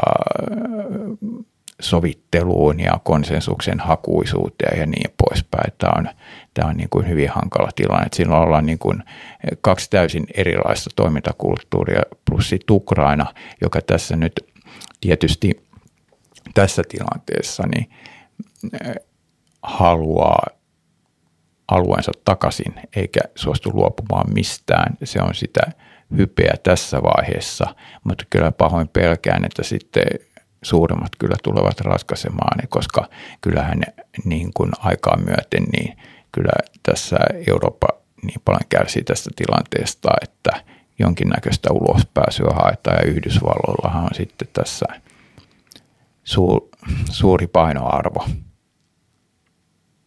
Joo, puhutaan ihan pikkusen Natosta. Joo. Öö, sä oot viitannut siihen, että miten niin kuin sekä Benelux-maissa että Puolassa on suhtauduttu mielenkiinnolla siihen, että miten nopeasti Suomessa muuttuu näkemykset NATOon liittymisen suhteen. Haluaisitko avata vähän tuota? Niin, molempien maiden näille valtalehdille on antanut haastatteluita ja tietysti siellä on, on i, ihmetelty sitä, että kuinka nopeasti me tehtiin niin kuin tämä muutos ja käänne. Ja kyllähän se nopea on, mutta täytyy sanoa, että kyllä meidän kansallisessa historiassa, niin vaikka jäävejä ollaan arvioimaan, aika nopeasti on tehty näitä muutoksia. Jos ajatellaan toista maailmansotaa, ensimmäistä maailmansotaa, Suomen sotaa, niin nopeita käänteitä on pystytty tekemään. Ja tässä tietysti, jos ajatellaan, ajatellaan niin kuin, kuukausi ennen Ukrainan sotaa ja viime vuoden loppua, jolloin kävi ilmi, että Venäjältä pyritään meidän NATO-ratkaisua ohjailemaan, niin se oli, se oli vaarallinen uhkakuva. Ja sitten tietenkin kun sota syttyi, niin se osoittautui, osoitti selkeästi, että Venäjä ei voi luottaa. Ja meillähän täällä oli itse asiassa aika niin kuin erikoinen tämä episodi siinä suhteessa, että meillähän siis kannatus Naton puolesta nousi voimakkaasti. Ja yleensä tämän tyyppiset ratkaisut, niitä tehdään, ne tulee niin kuin ylhäältä valtion johdosta, mutta tässä tilanteessa niin tavallaan tämä, tämä paine täältä alhaalta johti siihen, että ylhäällä oli tehtävä nopeat ratkaisut. Mutta minusta siinä, tässä niin kuin tulee esiin se, että nyt puhutaan asioista ensimmäisen kerran oikealla nimillä. Et, et, sitten toisen maailmansodan, niin sen jälkeen, kun kylmä sota alkoi ja neuvostoliitto oli olemassa, niin meillä oli ihan sitten tietynlainen liturgia – ja se liturgia jatku aivan, aivan tota, tälle vuosituhannelle saakka. Ja oli tämmöinen naivi usko toisaalta sitten, että asiat menee parempaan päin, niin kuin puhuin näistä tämmöistä pullomoissa vuosikymmenistä, niin nyt sitten kun tämä tilanne niin kuin räjähti, niin myös tavallaan naamiot riisuttiin siinäkin mielessä, että ei tarvinnut enää niin kuin tavallaan teeskennellä sitä suhdetta itänaapuriin, vaan nyt kun todellisuus huomattiin, reagoitiin siihen nopeasti ja tavallaan sitten kun ne lavasteet sieltä romahti, niin silloin pystyttiin puhumaan niin kuin sillä todellisuuden äänellä ja se johti siihen, että tehtiin nopea tämä NATO-ratkaisu. Ja tämä on minusta kyllä, voi sanoa, että onhan se todellakin, todellakin niin kuin suuri käänne, jos ajatellaan, mikä tilanne olisi ollut vuotta aikaisemmin. Et silloin kun mannerlautat nopeasti historiassa liikkuvat, niin, niin tämän, tämän tapaisia seurauksia kyllä sitten on nähtävissä, mutta niitähän on vaikea ennakoida. Mutta eihän tämä, niin kuin jos ajatellaan suomalaisten mentaliteettia, niin meillähän on ollut maanpuolustustahto korkealla ja myös niin kuin kansallisesti ajateltu hyvin voimakkaasti, niin sinänsähän niin ei tässä tarvinnut tehdä mitään semmoista ikään kuin tämmöistä radikaalia, radikaalia niin kuin uudelleen ajattelua. Reagoitiin vaan siihen tilanteeseen, mikä tuli eteen. Hmm. Varmaan niin kuin Naton laajenemisen suhteen näkyvimpiä, kriittisimpiä ääniä tässä nyt tietenkin ehkä sitten kuluneen vuoden aikana on ollut tämä politiikan tutkija John Mearsheimer, joka, joka tota, jonka näkemys on se, että, että tämä koko konfliktin niin kuin keskeinen tekijä on ollut Naton laajenemispyrkimykset ja että, että ilman sitä Venäjä ei olisi lähtenyt valtaamaan Krimiä tai, tai hyökännyt laajemmin Ukrainaan, niin mitä sä niin kuin historian valossa näet tämän väitteen? No en, en pidä sitä kyllä perusteltuna. Jos ajatellaan Naton historiaa, se on puolustusliitto. Ja jos ajatellaan pommituksia Palkkanilla ja muuta, niin ne on kyllä niin kuin todellakin siinä historiassa niin ei mikään, mikään niin kuin äärimmäisen provosoiva tekijä missään suhteessa. Ja enemmänkin niin kuin suuntaan katseet sinne Putinin Venäjään tässä tapauksessa, että kyllä varmasti tämä Ukraina haltuunotto, niin se on ollut osa sitä historiallista narratiivia ja se, se haluttiin tehdä ja nähtiin se mahdolliseksi, vaikka tilannetekijät sitten lopultakin ovat osoittaneet toista. Että kyllä minä, minä niin kuin sen Venäjän imperiumin palauttamisen sen ajatuksen, että on isovenäläiset, ukrainalaiset ja valkovenäläiset samassa imperiumissa, niin se on ollut se suuri eetos, joka on tähän vaikuttanut. En usko, että Putin olisi millään pelkillä sopimuksilla luopunut tästä ajatuksesta. Natossahan on myös kiinnostavaa se, että miten se on, mm, miten se on kytköksissä isoon rahaan niin kuin siinä mielessä, että, että taloudelliset kannustimet myös niin kuin – kaikenlaisen militarisoinnin lisäämisen maailmassa on aika suuret ja niitä on aika vaikea vastustaa tavallaan siinä mielessä, että miten mikä tahansa teollisuuden ala, jolla on mahdollista tuottaa paljon taloudellista hyötyä, niin, niin sitä pyritään kyllä niin kuin poliittisesti myös ajamaan sen kyseisen teollisuuden alan asiaa. Ja sitten mä mietin sitä, niin kuin, että miten ajatella sitä, että mm, tai miten niin kuin suhtautua NATOon tuosta näkökulmasta, että samanaikaisesti, niin kuin, että mä näen jostain semmoisesta niin realistisesta näkökulmasta niin kuin ilmeisenä sen, että tuollainen liitto tehdään ja, ja se pyrkii laajenemaan ja siihen haluaa liittyä yhä useampia maita, jotka haluaa ylläpitää vakautta ja turvallisuutta. Mutta sitten samanaikaisesti, niin kun todellisuus on se, että me ollaan siirtymässä yhä tehokkaampien joukkotuhoaseiden maailmaan ja just kaikenlaisten niin tekoälyohjattujen asejärjestelmien maailmaan, niin sitten mä mietin sitä niin yhtälöä, että, että tavallaan niin kuin samanaikaisesti, kun tuntuu väistämättömältä tehdä niin kuin sotilaallista liittoutumista, niin samanaikaisesti myös näyttäytyy niin, että meidän täytyisi aika pikaisesti keksiä, niin kuin ihan jos miettii niin kuin globaalina sivilisaationa, niin keinoja – en mä tiedä mi, mitä se käytännössä tarkoittaa, mutta et vähän niin kuin jotenkin silleen, että, että keksikää ratkaisu tai tuhoutukaa niin kuin tyyppinen skenaario siinä mielessä, että meidän just aseiden vaan niin kuin tuhovoimaisuus lisääntyy jatkuvasti. Että joku niin kuin, niin kuin ydinaseella mahdollistettu semmoinen kauhun tasapainon tuottama rauhantila, niin että voiko olla, että se näyttäytyy niin kuin tulevaisuuden historian kirjoittajien silmissä alkusoitolta vaan sille, että miten tuhovoimaisia aseita on kehitettävissä, niin että, että miten se sopii yksin niin kuin sen kanssa, että ja, ja vieläpä, että kun ne asejärjestelmät myös tietyssä mielessä desentralisoituu sillä tavalla, että, että yhä satunnaisemmilla tahoilla, ei pelkästään valtiollisilla toimijoilla voi olla pääsy, esimerkiksi jos miettii jotain niin kuin geeniteknologiankin kehitystä ja jotain tällaisia bioaseita, mitä on mahdollista kehittää ja kaikkea, niin että miten tämä yhtälö käy yksin?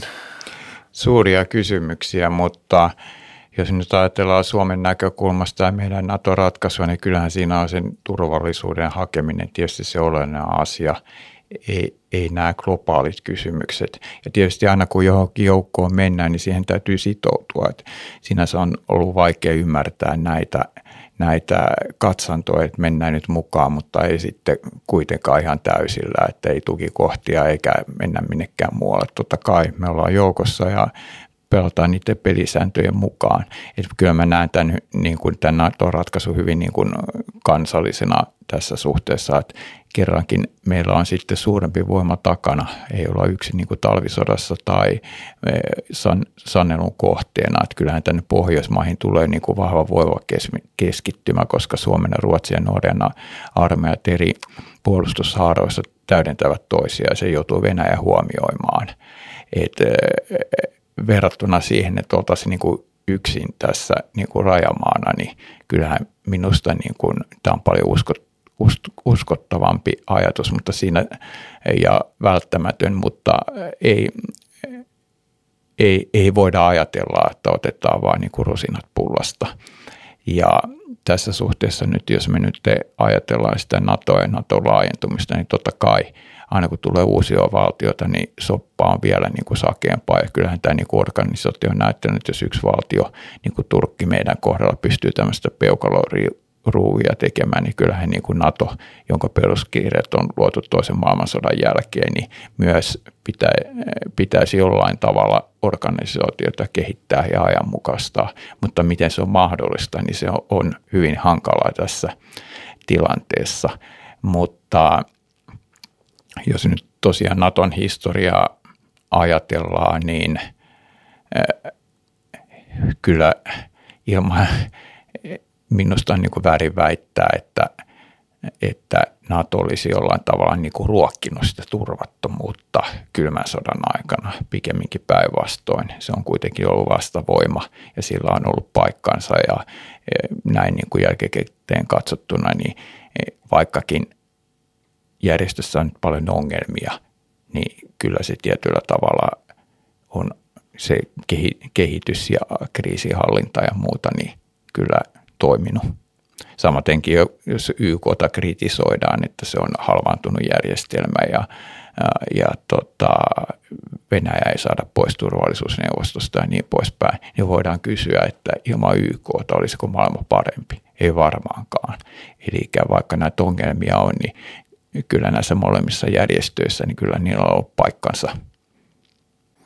Mm, on jotenkin niin kuin, tai vaikeat peliteoreettisia ongelmia sikäli, että, että just että on tuho, tuhovoimaisuuden tai tuhovoimapotentiaalin lisääntyminen luo painetta sille, että meidän täytyisi globaalisti jotenkin pystyy ennen pitkään niin kuin vähentämään militarisoitumista tai ainakin niin kuin ehkäistä sitä, että, että se aktualisoituu niin kuin sodankäyntinä – ja sitten samanaikaisesti niin millään yksittäisellä taholla ei ole kauhean voimakkaat kannustimia riisua itse aseesta, kun ei ole varmuutta siitä, että muut tekisivät niin. Ja tämähän nyt on tietysti yksi sellainen dilemma, jonka ääressä tässä ollaan oltu monta kymmentä vuotta ja, ja Ukraina tietysti tuntee nahoissa esimerkiksi sen oman ydinaseestaan luopumisensa. Niin, no siis sotahistorian valossa semmoinen valtio, joka riituu, riisuu itsensä aseesta, niin se on entinen valtio näin se valitettavasti on. Että tässä nyt tietysti eh, kyynisenä historian tutkijana niin näkee tämän tilanteen kyllä siinä suhteessa hirveän hankalana, että et jos ajatellaan kuitenkin se, että maailmassa on eri järjestelmiä ja diktatuureja on tasavaltoja,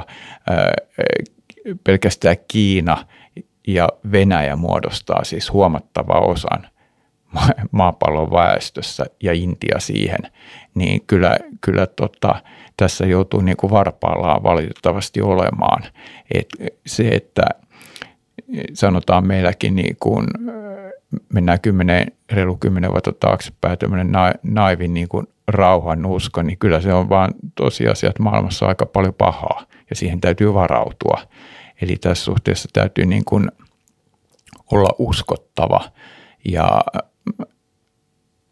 se on vaikea kysymys sitten, jos puhutaan niin kuin, niin kuin tota, aseista riisunnasta, koska nämä pelisäännöt hän nyt esimerkiksi Venäjän kohdalla näyttää siis konkreettisesti, että ne, silloin kun tulee tiukka paikka, niin ei ole mitään merkitystä. Sama, sama kyynisesti, jos ajatellaan näillä ikään kuin eh, prisoner of war – siis näillä la- lainsäädännöillä, miten sotavankia kohdellaan niin poispäin, niin johan se on nyt taas kerran valitettavasti nähty, että ne, ne on palapaperia viime kädessä, kun kova sota on päällä, että niin kuin Clausewitz totesi, että sota väkivaltaa ja siinä väkivallan käytöllä ei ole rajoja. tämä on ikävä asia ihmisluonnossa. Joo, nyt aletaan olla viime metreillä. Ähm, mä voisin pikaisesti kysyä sulta, kun sä oot viitannut kestävyysurheiluun.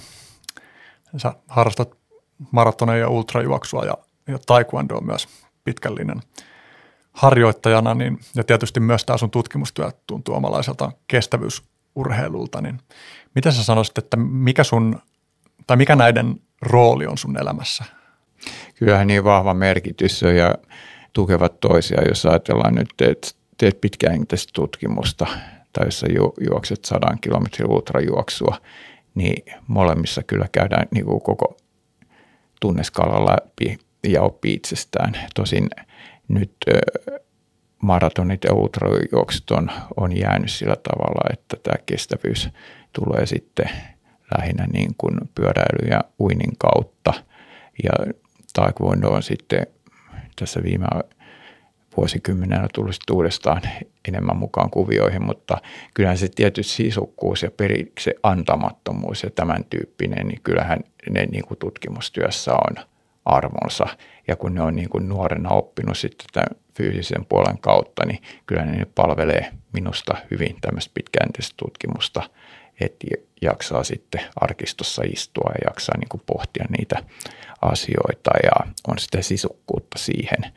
Että siinä tietyllä tavalla tosiaan se kamppailuurheilumentaliteetti niin vaikuttaa, että silloin, silloin teiniajoista lähtien niin taekwondossa niin tuli kaikkia värin SM-mitaleita ja PM pronssia armeijassa vielä olin nyrkkeilyssä, sain hopeeta, että sitten sen jälkeen tuli nämä kestävyysurheilut mukaan niin kuin yliopisto opiskelun aikana, että se oli hyvin kätevää sitten käydä lenkillä. E, se ei ollut sidottu sillä tavalla aikaan ja paikkaan ja, ja paljon niin kuin tutkimustyötäkin, niin jos ajattelen paljon on näitä inspiraatioita tullut kyllä niin kuin näissä tämmöisissä pitkissä suorituksissa. Ei tietysti siinä loppuvaiheessa, että sitten kun on 80 kilometriä juostu, niin sitä nyt ei katso muuta kuin eteensä, mutta kuitenkin jos ajattelee arkielämässä, niin on, on tota hyvin monet niin kuin inspiraatiot saanut tämmöisessä pitkäkestoisessa liikunnassa. Ja nyt sitten vanhempana niin vielä tuossa viime vuosina on sitten käynyt kiusaamassa nuorempia kilpauttelussa ja vielä ennen covidia niin oli SM-kisoissa hopealla ja, ja nykyään sitten on murskaus lähinnä ollut se, mitä on harjoittanut, mutta sanotaan nyt tämmöinen sielusitkeys, niin se on ihan kyllä, siihen on itsensä kasvattanut ja, ja siihen on kasvanut. Se on tietysti lähtökohtaisesti niin kuin tämmöinen persoonakysymys. Ja se myös niin kuin vaikuttaa siihen, että mä teen, haluan tehdä niin kuin tutkimukseni aina, aina siitä alusta siihen viimeiseen kirjaimeen itse – sitten käytä avustajia, paitsi tietysti äidinkielen ammattilaisen kanssa sitten konsultoidaan, konsultoidaan. Ja itse sitten korjaan, että halu, se on tietyllä tavalla tämmöistä niin kuin, hmm, sanotaan äärimmäinen individualisti ja, ja tota, se on sitten varmasti näkynyt myös näissä aihevalinnoissakin. Kun sä mainitsit murskaamisen, niin mä ihan lyhyesti kysyn vielä, tai pyydän sanomaan jotain murskauksesta. Mä itse harrastin taekwondoa joskus junnuna kanssa hetken aikaa ja on just jäänyt aika voimakkaat muistot niistä, mitä silloin teininä näki niin kuin lähietäisyydeltä sitä murskaamista. Niin, no täytyy sanoa, että siinä on se voiman tuotto ja, ja tota keskittymiskyky. Ja keskittymiskyky niin tietysti tarvitaan aina pitkäjänteisessä työssä, mutta on se tietysti tämmöiselle kevyemmälle kaverille, niin sehän on myös – taktiikkalaji, että kuinka paljon niitä levyjä siihen läjään laitat, että, että tota, et osaat ennakoida sen, että ne menee kaikki rikki, koska jos sinne jää isommalta kaverilta sitten osa rikkoutumatta, niin silloin pisteet menee, menee sitten tämä kevyemmän dosentin, joka on tätä taksista peliä harjoittanut, niin sen eduksi. Niin se on kiinnostavaa, että toi tutkimustyö on enemmän semmoista todella pitkäjänteistä sitkeä, sitkeätä huomioon vaativaa ja sitten murskaaminen on aika semmoista niin kuin yhteen pisteeseen fokusoituvaa. Niin, no joo, mutta molemmissahan on kyse haasteesta. Mm, kyllä. Että haasteet on mulla aina ollut elämässä tärkeitä ja siis vaikka tuntuu, että ne on näin kaukana toisistaan, niin siinä on kuitenkin se haaste. Sä, sä teet sen tutkimuksen tietystä aiheesta, se on haaste ja sitten sä teet sen urheilusuorituksen, on se sitten 100 kilometrin juoksu tai murskaat niitä levyjä, niin se on se haaste. Hmm. Okei, mulla on tässä tällaiset loppulyhyet, joihin voi vastata yhdellä virkkeellä tai, okay. tai enemmällä. Näitä on viisi kappaletta. Ensimmäinen on, että kerro jostain varhaisesta muistosta, joka on vaikuttanut suhun. Kuinka monta tuntia meillä on aika?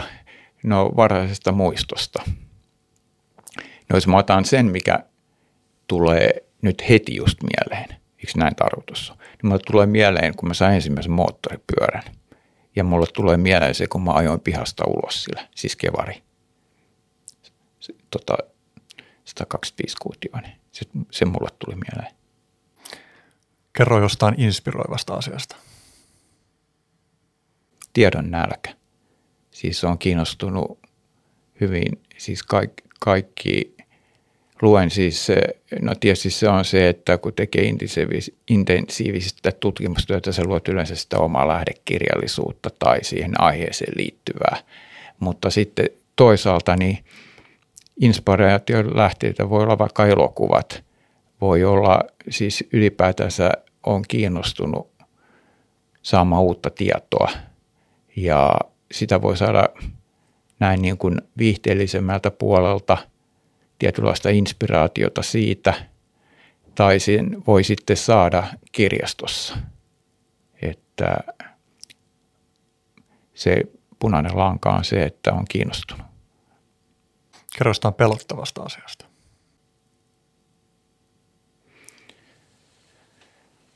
No sanotaan näin, että mä en mielestäni hirveästi koe pelkoja, mutta tietysti se on aina sitten – läheiset ja perhepiiri, josta on sitten huolissaan ja tuottaa pelkoa, jos tapahtuu jotain.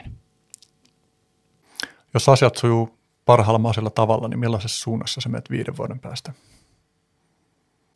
No toivottavasti nousukiidossa tällä, tällä uralla, minkä on valinnut.